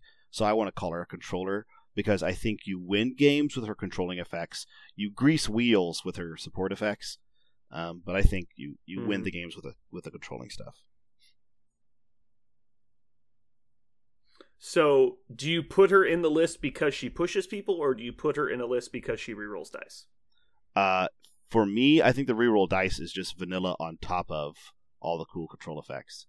It's fantastic, rich vanilla, think, but you so you think bullet point one is I get to move your models? Yeah, or uh, and she herself is invulnerable to a one v one with a regular character, right? Like it's a controller that I never have to worry yeah. about unless she gets double teamed by a fast moving character. So, yeah, yeah, because the concept is I get to move two models and re-roll four dice, which is just silly. Mm-hmm. The fact that a three point model can do that is just dumb. Um, so moving on to total rating, Jeremy, why don't you give me a rating on this six four seven nine controller for three points? Eight. Oh my god. Eight? I think eight's the floor. Well, I agree that eight is the lowest you're allowed to rate. The thing is, I've never put her in a list for all the reasons we said, and yeah, like I fair. just don't. Uh, she, I don't play this game because the numbers just all fit together and I have to use the best models. Um, so I've never tried her. I know what she what she can do, so I'll mm-hmm. put her as an eight. But reality, she's I'm sure she's higher, but I just can't stomach higher than an eight on a model I've never played. Parker. Um.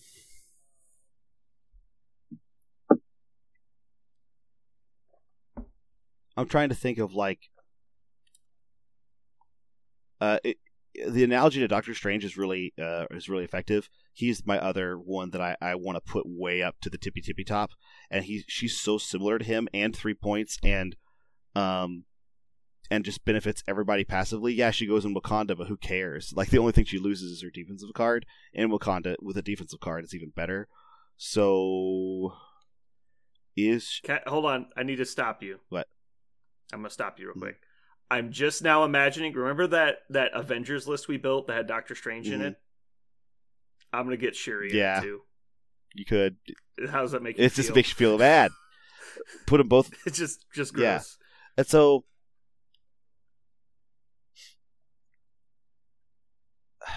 My soul tells me that she's a nine, and the only reason why I would say she's a nine is that uh, and uh, actually, I'll go ahead and say this. Even though she is ridiculous uh, mechanically, like she's a she's a problem mechanically in the game, um, she's she's not super inspiring.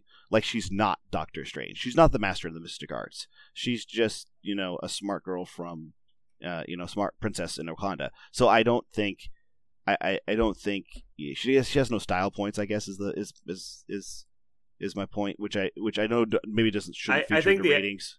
But my problem is she has negative style points because I don't think yeah. anything about her in the lore justifies a seven dice energy attack. Like it just doesn't make sense that she hits harder than like the Omega Beam from from Iron Man. It just doesn't make sense to my brain. Yeah. So I think she actually gets negative style points because it's so obviously just piling stats on a model that don't feel deserved. Yeah.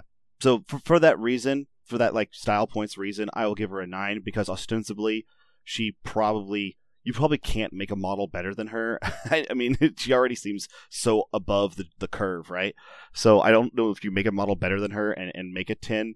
Uh, but because she's so many things on this uh, uh, otherwise unremarkable character, um, to, to take nothing away from like the concept, but it, it seems really strange to give her this amazing grab bag of awesomeness. So, um, I would get I would say a nine.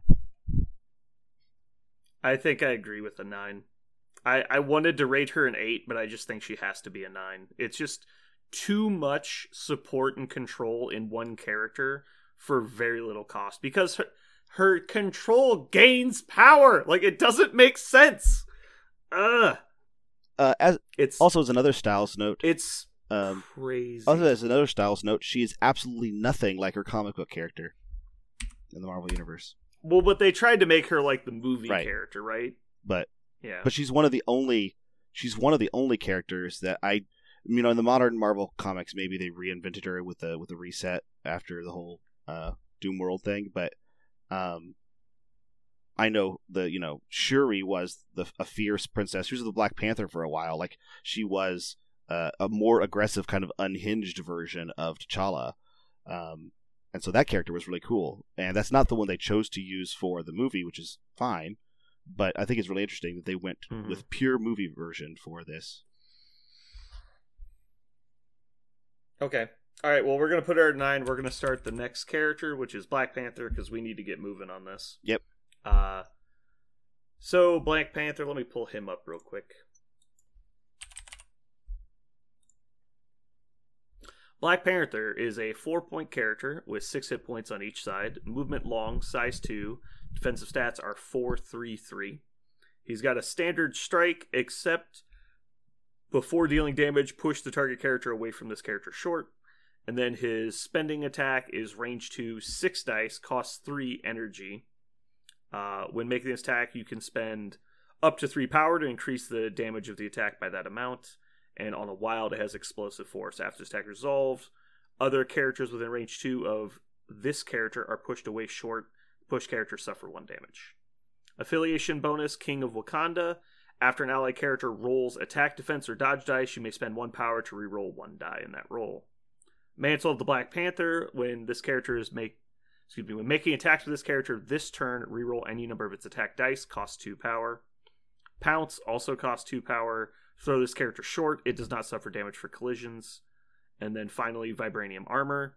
When defending against energy or physical attacks, this character adds blanks to its defense roll as successes. On the backside, he changes Vibranium Armor to be uh, when defending when this character is targeted by a physical or energy attack, you can spend two power to roll two additional dice. So he's basically reverse of Captain America. Um. So, uh, offense on this character. Parker, do you want to tell me about his offense? Um, his offense is again a lot of control effects, which you know uh, aren't nothing, but I don't think it's too spectacular.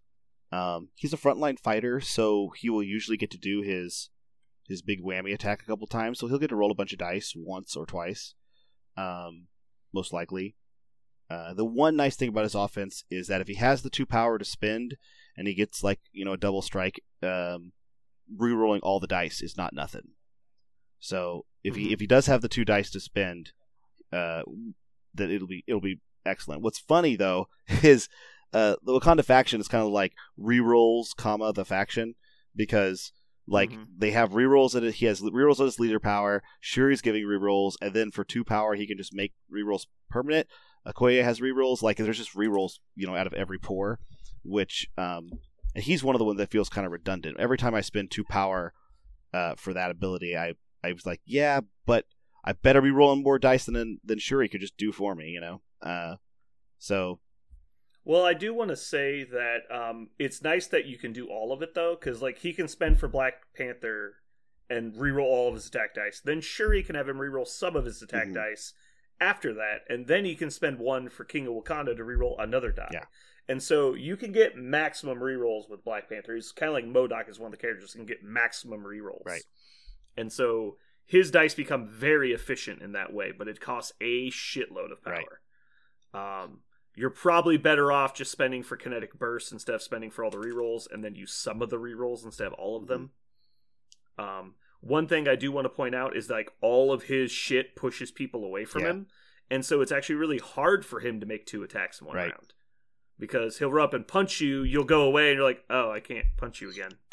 Uh, so it's kind of weird that way. Yeah. Something you can do is if someone's really close to you, you can hit them with the strike, push them at an angle away, and then use pounce to throw yourself at them, land on top of them, and then punch them again. And so that's something he can do. That's pretty cool. Yeah, he can.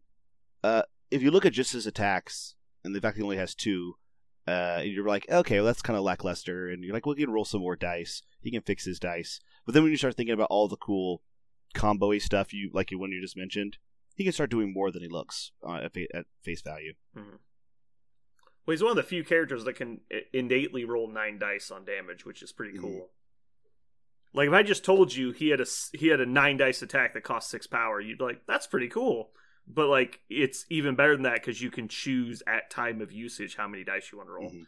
And as playing Thanos, obviously Thanos generates more power. It's still pretty cool. Yeah. Uh, so Parker, give me a rating on offense. Um, on offense, I want to give him. I think with all the things together and the fact that Pounce also does damage and he'll actually get the chance to use it with like the cool jumpy stuff. If the guy has power, I think he can like get up to like a seven. But since he doesn't actually walk around with that much power, he's probably I want to say like I want to say like a five is where I want to put him. Um, maybe I'm maybe I got him too low, but I think he's really power intensive. Uh, so so I I think Hmm. in the game I think he'll be probably around a five is what I want to say. I think he has to be a six because just for kinetic burst, honestly. Okay. It's an energy attack. He can roll up to nine dice. He can also throw himself. He can also re-roll his dice. Like he he can't do all of this at once necessarily, but he always has a good option. I think. I Oh, think he always has a way to like. Worst case scenario, right? He punches you twice and throws himself at you. Like that's better than most characters. I actually just remembered he's speed long. He's got to be at least a six. He's speed long also. Mhm. Like on top of all that stuff, he's also speed long. I forgot that. Uh, yeah, I think he's- Jeremy, can I get a rating from you? What did you guys say? What was yours? Parker said five or six. I said six at least. Um, I mean, he can throw nine dice at you. Um, that that's not nothing. Um, Yeah. I'm comfortable at a six. Okay. Uh, potentially, however, he could spend eight power for full kinetic burst and mantle the Black Panther, and you're dying. ba- Basically, is what Yeah, I'm and- saying. All right. I think honestly, the more I think about it, he's probably closer to a seven, but it takes a lot of power to do Mhm. that, and his thing is not generating power. Right. So, if he had better power generation, then I would probably say seven. I think that's how they All right, so- all that stuff. So moving on to defense, uh, he has a 30 on the defense index. Uh, however, that does not take into account the fact that he has successes on blanks, which is pretty cool. Yeah. And then on the backside, he has vibranium shield, basically. Uh, so obviously that's a big deal. Um, he also has four in his physical, which is the most common, but not necessarily the best defense. Um, I'm going to open the bidding. So he's better on the defensive stats than average, and he's better on hit points than average. He has an amazing passive special rule on the front and a good defensive rule on the back. He can also re-roll his own dice if he's playing Wakanda on defense. Um, I think we have to start at least a five, probably a six, I was actually gonna like at minimum. I was actually going to put him at a seven because I think that's where he's strongest, and the reason why is vibranium shielding the card can also go off of him, and I think he's one of the most common targets for it because he's actually up at the front True. and he loves to be up there with his good buddy Killmonger, and they both have DR and, and Killmonger just waiting behind him for somebody to try to go in and kill Black Panther. And while he has damage reduction and he's and he's got vibranium armor, man, he is just a tough nail early in the game. Oh, and don't forget, obviously Shuri's standing behind them Yeah. both, just giving them infinite Right. um, so does he get up to an eight? Do you think, or is he just a seven? I think he is a seven. I think he's a seven. And I think that what would he need to get to an eight? um A four in energy. yeah, I think a four in energy and yeah, I think four in energy, maybe an extra hit point. Uh, maybe an extra hit point. Um, six, he's already got twelve. 12 is a lot, but I mean, an eight seems really super premium character is an eight. Um, You ever tried to kill him? So, yeah, he's I so know. annoying. Um, He's certainly the closest thing to Captain America you can get for 4 Mhm. points. he is so hard to kill. I mean, all of these things stack, and he has six health. I mean, you'll throw everything at him, and he'll still be laughing at you. Uh, I I don't have a problem putting his defensive stat at fucking eight. Like this dude is so hard to kill. He's so hard to kill. He has one more hit point than Cap, but doesn't have the four energy defense. But he can't do blanks and two extra dice that Cap can do on the back. Um, what did we put Cap at? Probably horrible misrating. Oh, we never rated We Cap. haven't, yeah, we haven't done Avengers yet. Uh, we just rated so many Avengers in other factions so far. I think we've rated them. Uh, er, I want to put him at eight, but I think seven is more accurate because once he gets on the backside, he goes down pretty quick because he just runs out of power.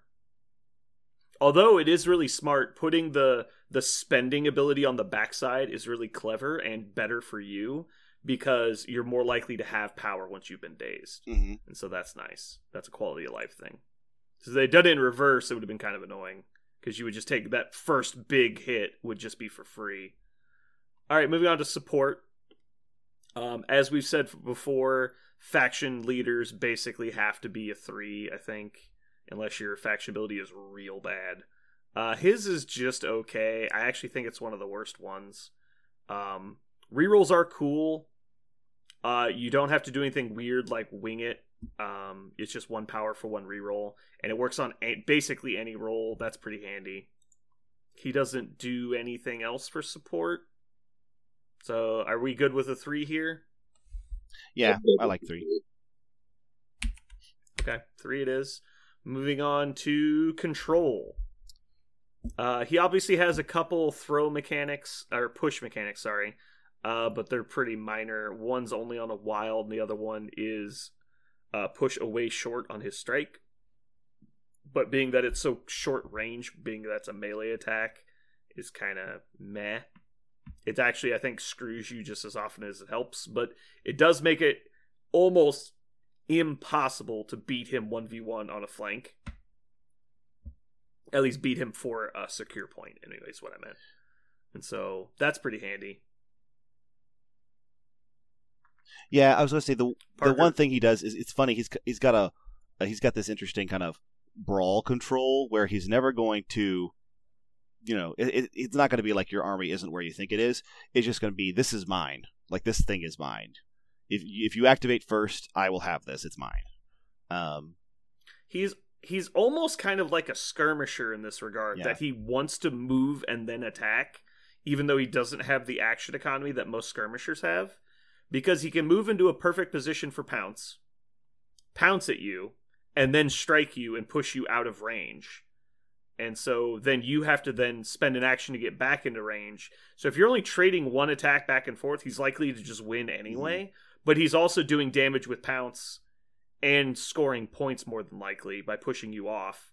And then next turn, if you come in, you hit him a little bit, he powers up again, he does kinetic burst, and then strikes you to push you out. I think he's definitely great in a 1v1 type skirmish scenario. Even though I think he, he you look at his card, you think he's more of a brute. Mhm. But it's interesting. So what do you think for control, Parker? Give me a number. Um, I think control because he's limited to being up close, but his up close is so like consistent and effective. I want to give him like uh because of the consistency of it. I think a three, and the only reason why I don't want to go higher is he doesn't have any sort of throw effect other than himself.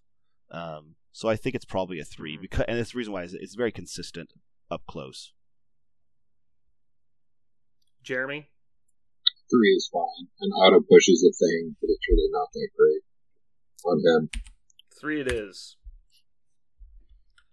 So, do we think he is a scrapper, brute, or skirmisher?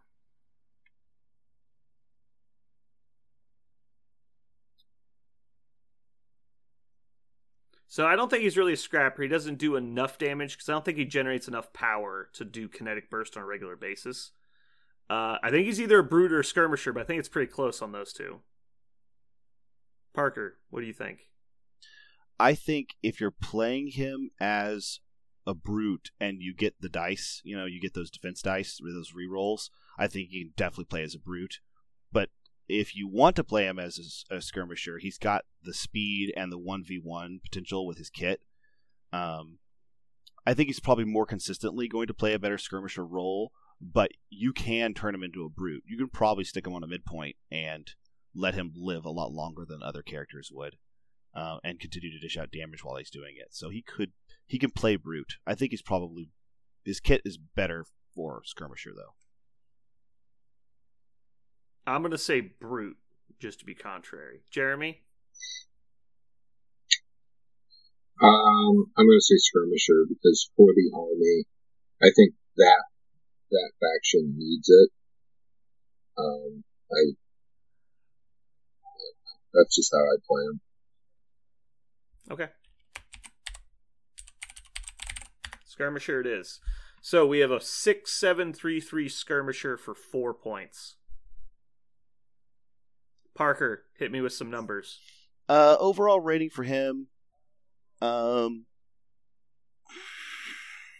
because of his kind of like, if he gets the right dice rolls, kind of infinity block, he's kind of can go Wonder Woman, you know, and just ding ding ding ding ding ding, you know, all day long. I think on a leader type model who, um, who you want to stick around and continue doing his thing, and for his cool uh, support cards like um, vibranium shielding. I want to give him a.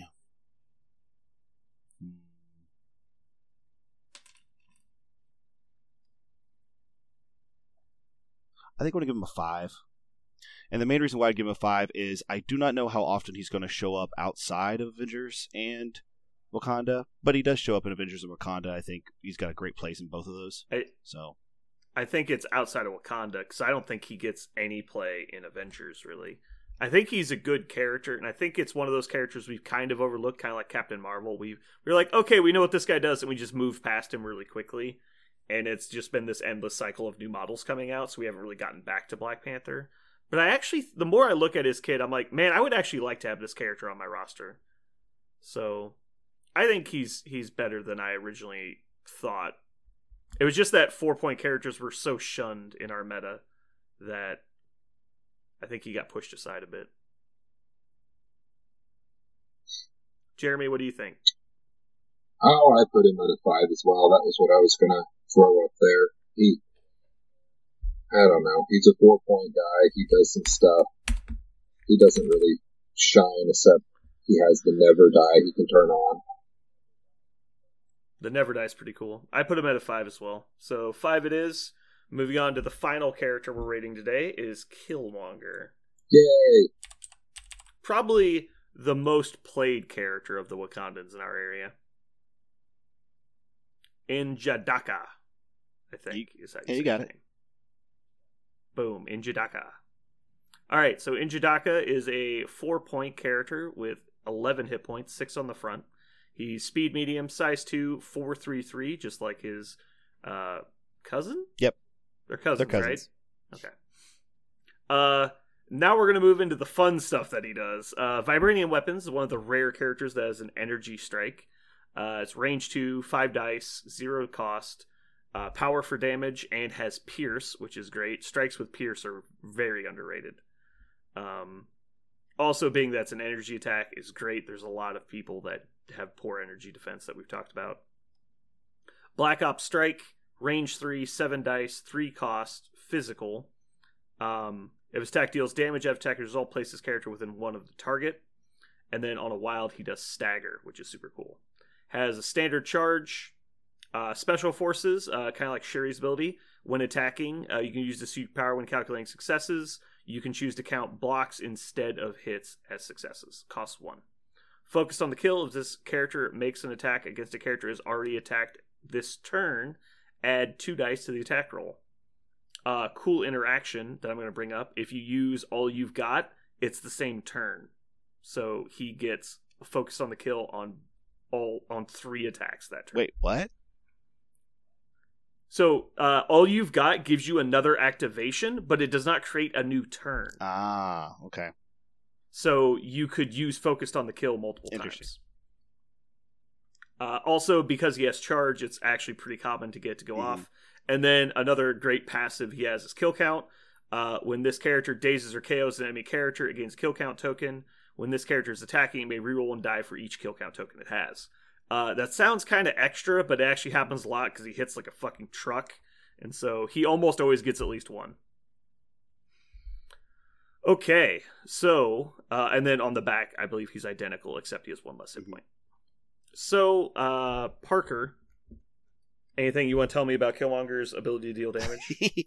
uh, one of the things I love about him is he's his two basic attacks are just beautiful, like vanilla icing, right? Because it's just it's, it's it's energy attack, which is a basic attack, which is fantastic, five dice, um, and the pierce gets the power it's it it's nothing super fancy, but that in this game is is slots into the curve so well. It is a key that opens up doors that other characters just don't have. And then a seven die attack for only three power, and it gives you a movement to allow you to keep stabbing it with the vibranium uh, spear to get back the power, and you know hit it with an energy attack. And the second attack is going to be more dice. Like the fact that he gets to move with his seven die attack to do more dice with his offhand with the energy attack, um, and then on top of that charge. So, yeah, the guy the guy is always or almost always proactively going to get a lot of damage on the board, and um, you you have to. He's so threatening. You have to prioritize him as a target. You have to do something about him, or he will remove your models. That's so it's so consistent at it. It's it's excellent. Uh, what I like most about him, uh, obviously the alternate damage types. He has the ability to choose basically between physical and energy, which for a melee attacker is great. Um, he's fa- he's surprisingly mobile with Black Ops Strike and Charge, but the best thing about him is he has the ability to add dice to his attacks by himself. He has the ability to reroll his own dice in the right situations, and he has dice fixing in the form of his use blocks instead of hits on odd rolls he is surprisingly insulated against bad dice. Yeah. And he's surprisingly insulated against pretty much any kind of hard target. The only thing he doesn't really want to attack is like Black Panther and Captain America, just because their dice are so great. But with Pierce, he has the ability to get through most of that anyway, and he can just overwhelm them with superior amounts of dice. And so he he could pretty much get through any hard target, which is great. Uh, so where do we think he falls on the spectrum? So we rated Corvus Glaive a 10. Valkyrie got an 8 because she was inconsistent. Um, other high people mentions were Thor got a 7, Thanos got a 7, Gamora got a 7, Rocket Raccoon got a 7, uh, Ronan got an 8, and then we have Spider Man, Miles Morales, and Venom both got sevens. So, where do we think he falls? I'll go first since you guys are intimidated. Uh, I think he's at least an eight. He might creep up to a nine. He definitely has the high maximum potential. He has one of the best uh, tactics cards that adds dice to your attack with uh, Usurp the Throne because not only does it increase his ability to kill people, it scores you victory points, which is great. And so because that's easy to get that in pretty much every list. Um, yeah, I think I think he he's one of the superior damage dealers in the game. When you talk to people about who do you want to add to just go kill people, it's either like this guy or Valkyrie is almost the first thing you reach for. So I'm I'm gonna go with a nine, but I could be talked down to an eight. He's definitely not a ten. Well, we talked about Parker's codes making a difference, right? And so many tactics cards work for him, um, along with the one that's built for him, which you've already mentioned. He has the main component of a beater, which is charge. So he's got everything. He can connect. He will have the power to do it. Um, I like a nine for him he has to die. there are, yeah, he's the number one target in every list he's in. Uh, I that's a good point you bring up because he's in three factions: uh, criminals, cabal, and Wakanda, and all three of them have a great faction card for him. Uh, so Wakanda has both vibranium shielding, which makes him actually really hard to pick up, and then uh, Wakanda Forever is great for him, obviously.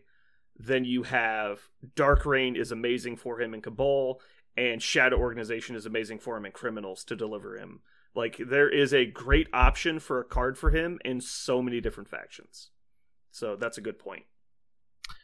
I, I would say that he is he, he he is a fantastic scalpel and not just that he's more like a he's more like, like a pocket knife right he's got a tool for everything he unlocks every door like offensively yeah Mm-hmm. I, I believe he's got to be a nine um I, I believe he has to be a nine yeah for sure The only thing he doesn't have is a throw. That is the only thing he Right. doesn't have for dealing damage. Right the fact that he has to use attacks Jeremy, what's your yeah. number? I said a nine. Nine. Parker, you say nine? yeah, I do Okay, nine it is. Moving on. Um, defense. He got a twenty-seven point five on our defense matrix, but that's mostly because he costs four points. Uh, so he's above average hit points, slightly above average defensive stats. I'm sorry, he's he's average hit points. 11's pretty average. Um. So yeah, not great on the defense. Uh, so there's not a lot of like things we can say about that. Um, does he make it up to a four by having a four against physical?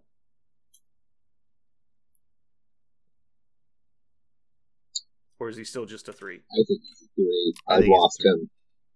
you focus on him, he dies. Like he's But he's but he's better than the three. The three is ten hit points, threes across the board. so then yeah, He's then got eleven hit points and a four. So four? Four. Okay, four it is. Parker, you're overruled. I actually was going to say because He survives by killing everyone first. I was gonna say I would also say that he he's very proactive. That's true. Like he can daze somebody so easily. It's not exactly a defensive ability, but it, it's it's you count it as that. Hmm. If it's a one v one fight, it's really hard for him not to daze some people. Yeah. Priority is his defense. Yeah, Uh, so moving on to support, he has no support, so that's a one. yeah. Uh, control, uh, does the ability for him to stagger on his big attack get him up to a two? That's the question we have. I'm actually going to argue against that because he's more than likely going to kill the person he uses Black Ops. I was gonna say yeah. Yeah. Usually what happens is he gets some power from taking damage, charges you, and then after the strike off of the charge, which he usually generates a couple power off of, he will then black ops strike you and just cut your head off, and so you're dead. So uh, are you guys good with a one on on control? Yeah, Yes. It's also only on a wild. Yeah, that's not very good. All right, so he's obviously a scrapper, right? He's a scalpel piece. yeah. He might be the he's cut, he's nearly the scrapper. just- Yeah. So he is the murder death kill of murder death Mhm. kills, uh, except for Corvus. Uh, so we have a nine four one one scrapper for four points. Jeremy, tell me what his overall rating is. How is his mouth feel? He feels like a six to me. There's other characters that can do what you need. in You get the fuck out of here. Nah, nah, nah, nah, nah, nah. Um, because he's solo, man. He runs out. Just saying, he, Go ahead. he seems to be in every list you play for a six. Correct, but that's just how I play. hmm. You like a seven or eight? I was gonna rate him a. I was gonna say at least a seven. I eight might be a little high, but I mean he's in three factions, and we just talked about how he's so good. Okay, how about this? Of the three faction he he's allowed to be in, or three factions he is in, what are the odds he doesn't make the ten man roster on any of those three factions? Zero. Zero. Five percent? Yeah, he's in all of those lists. He's in lists where he's not in your faction. That's certainly less common, but it still happens. I think he's got to be a seven, right, Okay, I'll give him a seven. Seven's fine. Parker?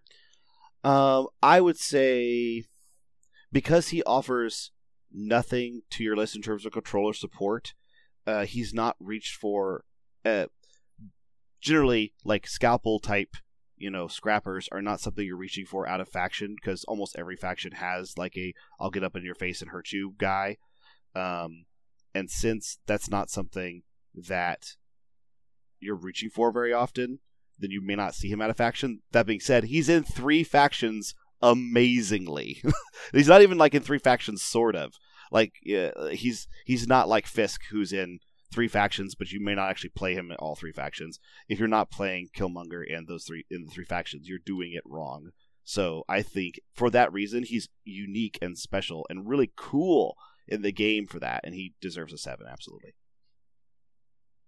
Okay, I'm gonna put him at seven. I'm actually now going to make a, a token argument that he's basically in four factions, because if you're playing spider foes, you're probably also playing like criminals or cabal, Mm-hmm. and therefore you're gonna play Killmonger in that spider foes roster. And since spider foes don't have a card to play, they don't really care who's in their faction or not. Yep. I don't know. He, I think he gets played as an auto include in probably four or five factions. Uh, and more importantly, he actually makes the squad in those rosters, as opposed to a lot of characters that make a lot of lists that don't get played. Like I think Hawkeye makes a lot of rosters that he probably doesn't actually get played in, kind of like Black Widow does. She's there for the particular games you need the like flank scorer in, as where Killmonger is almost always selected. All right, so seven it is. Uh, rounding out our ratings, we have Okoye at a three, Shuri at a nine, Black Panther at a five, and Killmonger at a seven. Pretty happy with those. Yay! Alrighty. Okay, and that wraps up our rating section. So that's going to move us into the Daily Bugle, in which this week, Jeremy, do you want to tell us what we're doing this week? Oh, so I'm sick of numbers. I'm sick of numbers. So I like numbers. I love numbers. go our favorite characters, um, starting with power level two, our way up to five plus. So, and what these are going to be are basically, So, like you said, um, who do you grab, put in a list, regardless of faction, regardless of anything else. Like, who is your go-to, and you know your kind of favorite guy at that level. So, um, I thought I'd start um, for a two power level dude. Uh, he's my little raccoon. Like he goes in every list. It doesn't matter what it is. Uh, I have to have him. I need to shoot you from forever away. Fucking deal with him. Usually he does get dealt with with extreme prejudice, and it gets removed from the table. But it's Rocket Raccoon for two. Go.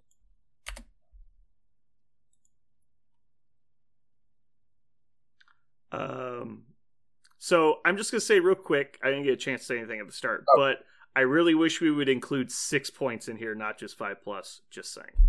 Um, so, of my favorite two point character, it definitely used to be Black Widow. I played her a lot, but I think nowadays, honestly, if I had to pick today, it's probably actually Wong. I find myself putting Wong in lists he has no right being in a lot of the time, and I think it's almost always the correct choice. Like, like the amount of times you're like, man, if I had one power, man, if I wasn't staggered. Like, there's so much he does, and he's reasonably hard to kill for two points. So, I, I do like me some Rocket Raccoon, but I find me putting Wong in every list. So that's that's my answer, Wong. Uh, my two uh, my two point character would definitely be uh, Nebula. I I love how you just can't counter out. You're just like, oh man, I don't have any characters that can attack that guy in that point over there. Well, that guy's five points. Uh, I guess I'll just send Nebula, and then maybe Nebula could just do it. Uh, I love it. I, I love tiny characters that can hit way outside their weight class, and um, she's awesome. So, admittedly, for two points, there's only one, two, three, four, five, six two point characters. So that was pretty easy to choose from. I'm interested to see how the next one goes. three three point characters. Parker Bill. Uh, I love Hawkeye, um, and uh, he, I just I just love the the the collection of, of things he has. He's the perfect kind of like uh, I'm always going to skirt the outside of the battlefield and contribute constantly, and you're going to have to try to pin me down. You're going to have to move and attack me, and you're going to have to do that from a really far range because I'm always going to have enough power to to move after I shoot. And sorry, it's not a move; it's a place.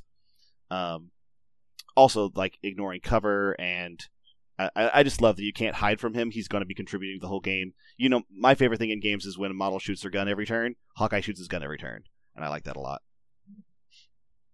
It's true. Hawkeye does shoot his gun Yeah. every turn, even when it's not Yeah. his turn. Yes, Brandon, Brandon, you got Uh, it's Valkyrie. It's always been Valkyrie. It probably always will be Valkyrie. Uh, in a in a perfect world, I like to say Punisher, but it's Valkyrie. oh, you took my Saga as number two. As of lately, I mean, I, I like Rocket. and, You know, I'm just gonna throw it out there. Like, Groot's kind of badass, man. Like, he's such a dickhead. he gets on the table. He's a bodyguard for my little buddy that I like so much. Uh, he's got a big old humongous weapon that he'll beat you to death with. You get too close. I, Groot's pretty cool for three points. Alright, we're gonna. Uh, just for the record, there were twenty three three point characters, Ooh, there you so go. which is the highest number of a single point total. and no one said Doc Ock. There are only Not one person. there are no there are only twenty one four point characters. Well, speaking of four point favorites, Brandon, who's your? Oh god damn it. Ah! Um,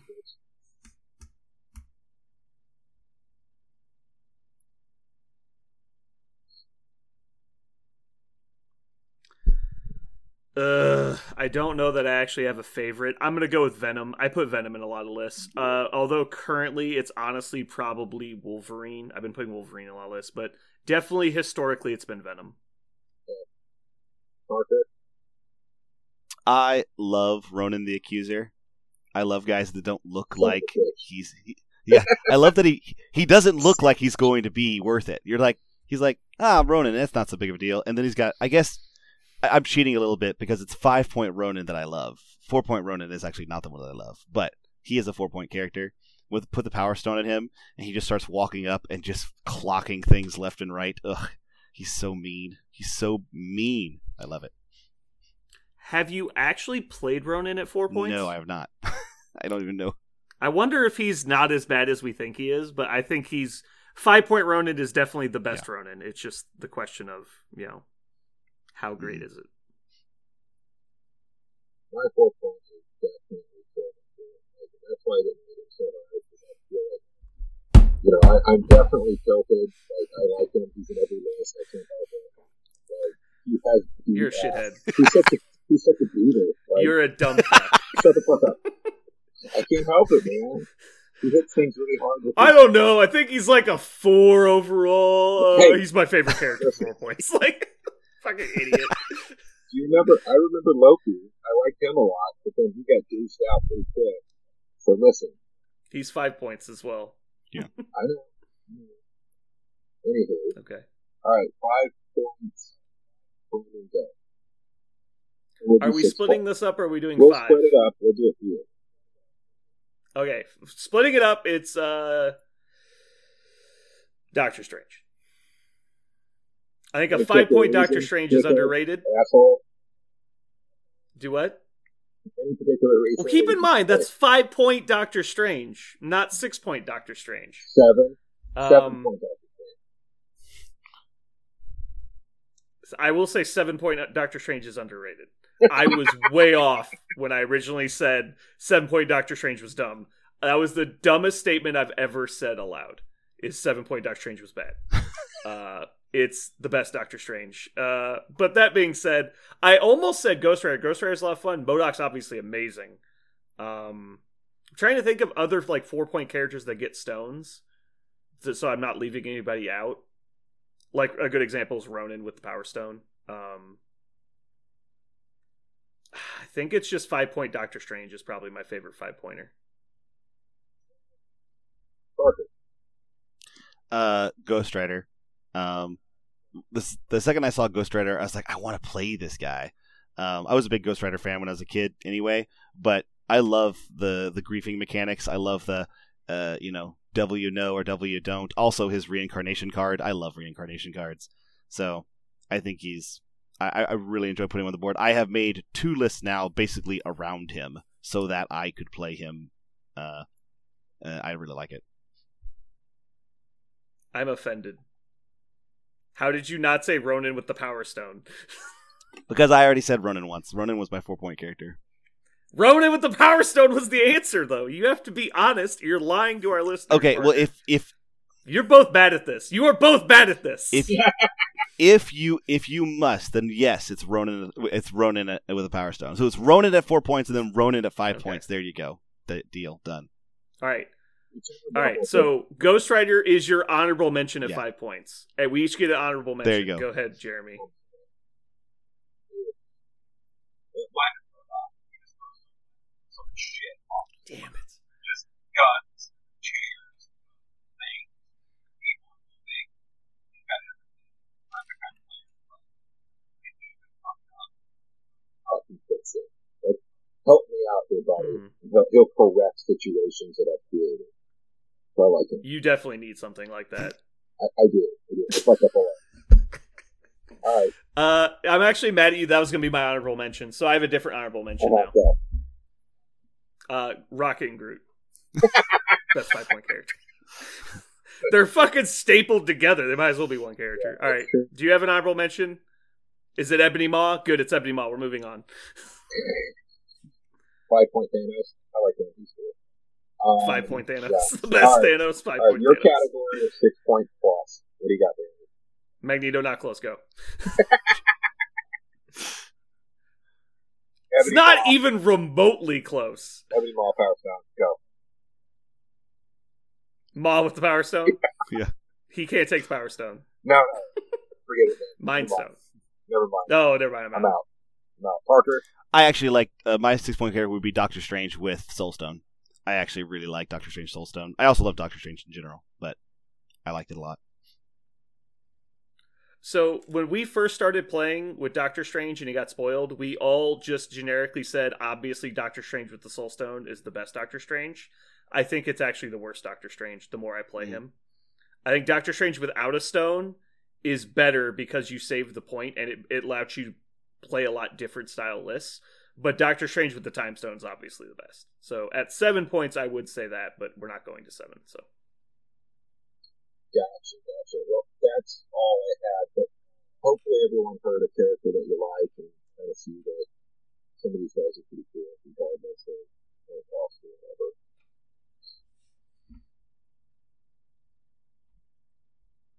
also clearly everyone's favorite character is Magneto and Doctor Strange. And it's like, you know, it's like, it's like, I, I said both of them. What's your favorite? Okay, so what's your favorite? Thirteen point model, Brandon. Go. Doctor Strange and Magneto and the Time Stone. Correct. Correct It's answer. the best. I feel so bad that I'm abandoning that list because people are getting mad about it because it's so fun to play. It's the most fun I've had playing this game, and it. Parker, you weren't there for this, but I was comparing it to my Karchev list in Mark Two. Oh, Because it's just like you look about, you look across tables like, all right, well, my opponent's a fucking moron. Like he's taking this terrible three character list, and he thinks he's gonna win. And then somewhere around turn four, you realize that you're like sweating, you're so mad, and you're like, why am I so upset? Like this list is terrible. Like, oh wait, maybe it's not. All right. All right. Well, I think that's gonna do it for us today. Uh, thanks for listening, guys. This has been Brandon. and Parker. Jeremy. And this has been the ultimate podcast of Ultimate Crisis.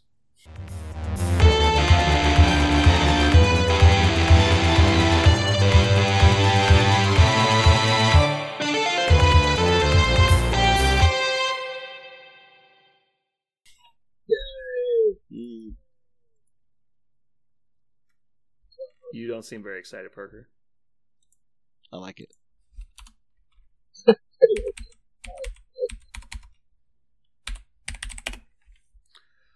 Oh boy.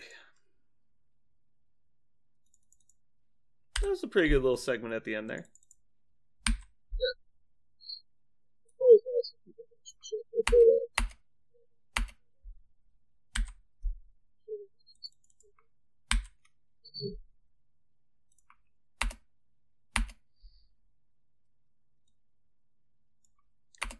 uh, There was something I wanted to say, and now I can't remember what it was.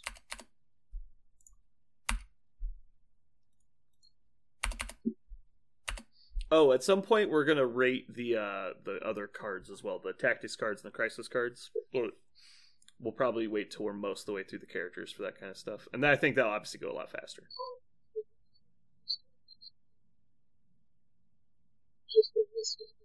Uh, it's. It's Thunderwave. It's 100 percent Thunderwave. It's the worst card in the game. Here, let me let me read this to you in case you forgot how fucking awful it is. Awful. I said awful, Jeremy. Get your ears checked. So it is a beam five energy attack, but it's only six dice. Uh, you have to have Thor.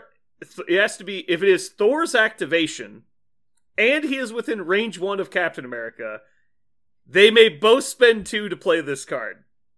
Okay, you with me so far? Yeah, Are you with me so far? I'm doing it. While within range one of Captain America and Thor, Prince of Asgard. Okay, so you can play it either way.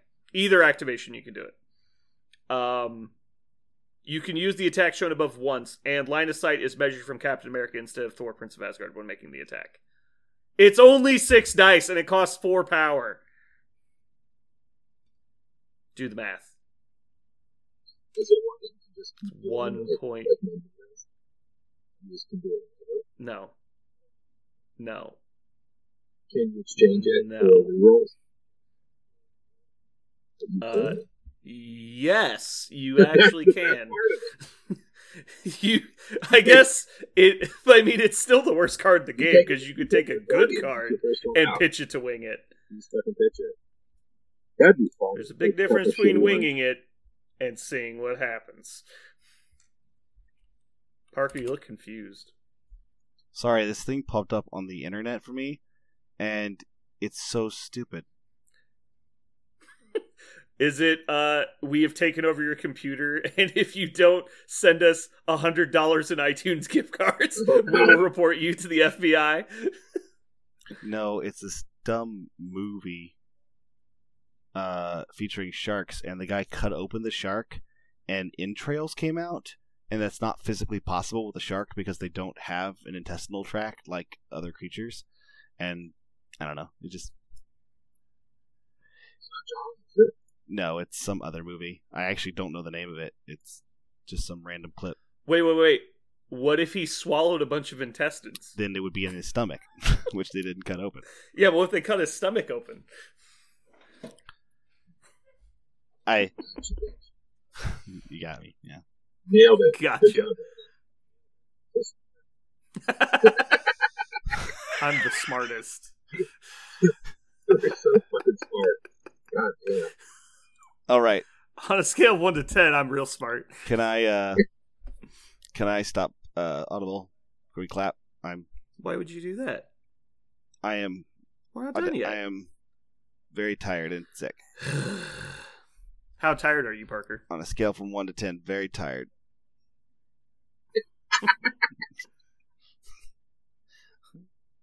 I'm ready to clap. Hold on, I'm reading something. I'm reading something. Hold on. Calm down.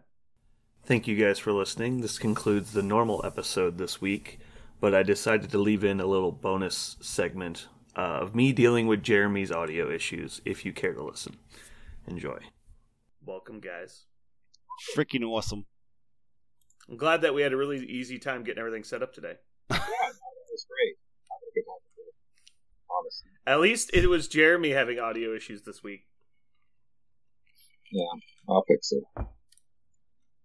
Was it last week the only week that we didn't have audio issues? Maybe. It's just like software hates us. I don't get it. I've never had this problem before. It's like I never go to use Discord and it just doesn't work like it does when we try and podcast. I've Mhm. never had that happen any other time. But if we try and podcast, one of the three of us is fucked like every time. Uh-huh. Jeremy, you can't have you can't put your phone on the table. I pulled it off. Okay. He's gonna put it back right as soon as I won't texting. put it back. I'll put it back. He's gonna put it back. Put it back. Okay. Uh, Putting it back right.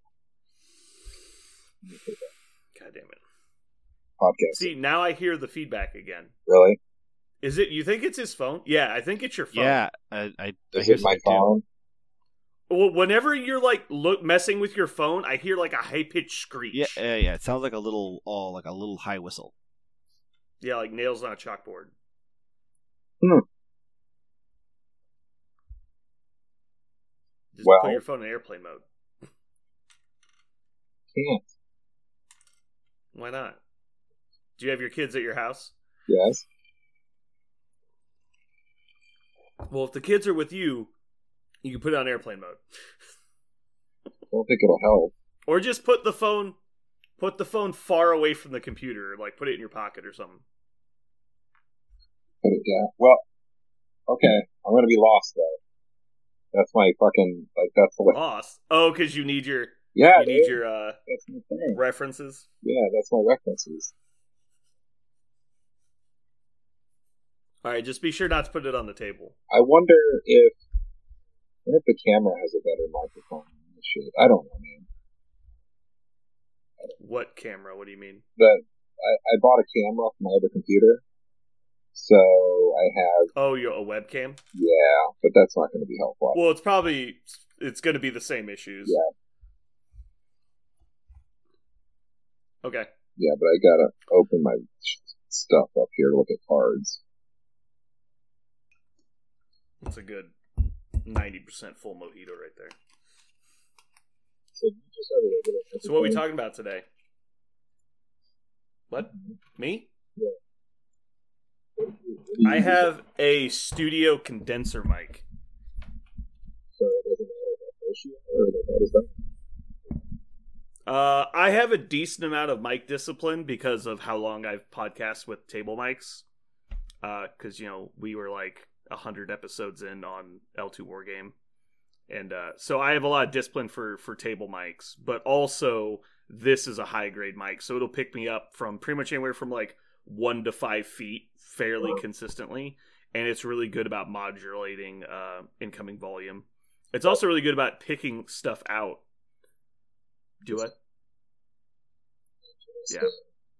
So if you're not going to if you're if you have the discipline to look at your mic when you're talking and to not do this sit back lean forward sit back lean forward thing repeatedly, Mhm. then a table mic is fine. You just have to have the discipline to not do that. But a lot of table mics that are lower quality will pick up shit behind you and stuff because when the microphone is sensitive enough to pick you up from three feet away, it's a lot harder to block out stuff that's six feet away because the the headset mic's only picking you up from like four inches, and so it's a lot higher sensitivity or a lot lower sensitivity than something that's meant to work at three feet. Makes sense.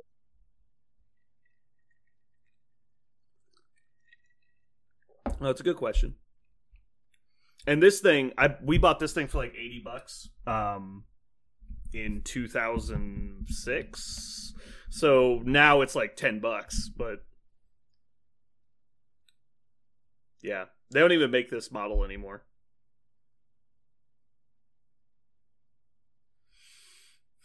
So what we what are we talking about today? I will not be able to go all night, so something shorter, hopefully. Well, luckily that's going to be really easy. Someone is like digging through a box of cardboard or something. Who's That's- making the noise? That's Jeremy. Is that Jeremy? You're making noise. Seriously, I'm not doing it. Yeah, no. There's like a really loud rustling noise coming from your end. Yeah, Is that- whatever that is. Oh my Yeah. God. Yeah. So don't touch that. Yes. Okay. Don't I will touch that. It's, okay. But yeah, we, we need to make it short because uh, this shit ain't gonna work. I'm gonna have to get this fixed. You Um, I do like. now there's there's there's now a there was also a lot of background noise with just you sitting there. It comes and goes. I don't know why. I think it's because Discord isn't hearing you very well, so it's trying to up your volume, and then it waits until you make a lot of noise, then it drops back down.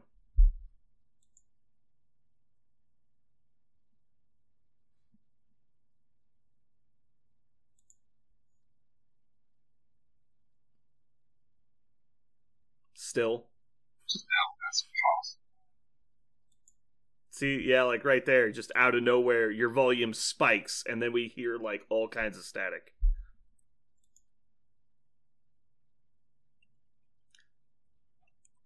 Now Okay. it might just be Discord, and Audacity isn't doing it, so it's possible your audio will be okay.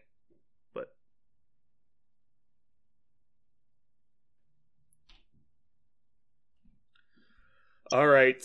Um, so we do need a main topic, though. What are we talking about?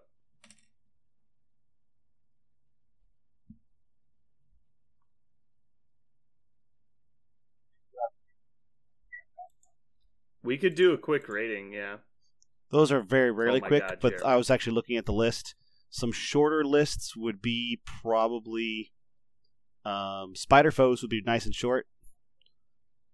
Uh, but we don't even Well, have their whole but that's only yet. because all their characters aren't. All right, stop, stop. Jeremy, I need you to go into Discord settings. yeah, it's it's bad. Is it's like unbearable. Uh, so go in Discord settings and change He's, your he just left the call. uh talk sensitivity. he left the, He he left the call. Doesn't know what buttons he's pressing. He's back in the call. Calm down. Yeah. All right, so go to audio and video, and then turn your um input sensitivity. Change it or set it to automatic. One of one of the two.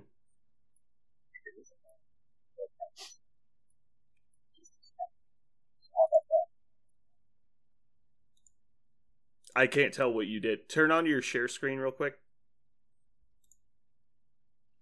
Yeah, I was gonna say Parker. Either we could rate because I we can't rate Spider Foes because half their fucking characters aren't out yet. Wakanda makes sense. Shorter. I was gonna say Wakanda. Yeah, All right, so go to settings.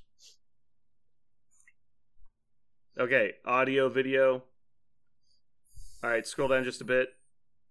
All right, raise the slider bar higher because you if you make zero noise, that's way too high. But if you make no noise at all, just watch your floater bar there. That's background noise. So you want it to be above that background noise, but below where you talk. Does that make sense? Yeah. So now talk and see where your level is. So now that But you want it to be on the low end of you talking because if you're talking quietly, we won't hear you. So just watch, just watch your your passive volume, and you want to be just ahead of that, just barely ahead of it.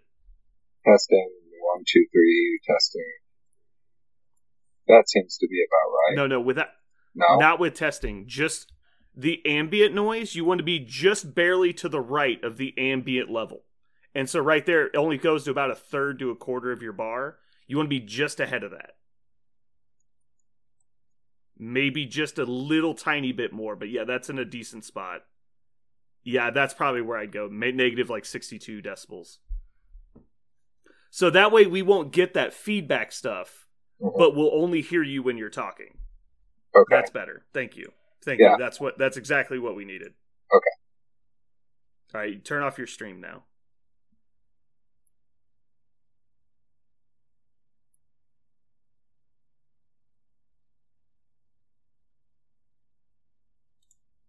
Perfect. Okay, that's much better. Oh. Uh so yeah, I was going to say we could either do Wakanda or like defenders, but I don't know. I reorganized the factions earlier and I added in the two new factions.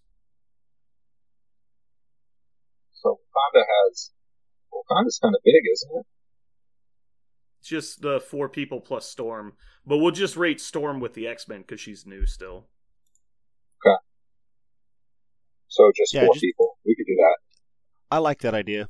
Also, we're doing. I like that we did a ratings last time. We'll do a ratings this time. The next time we can get like break away from it for a second.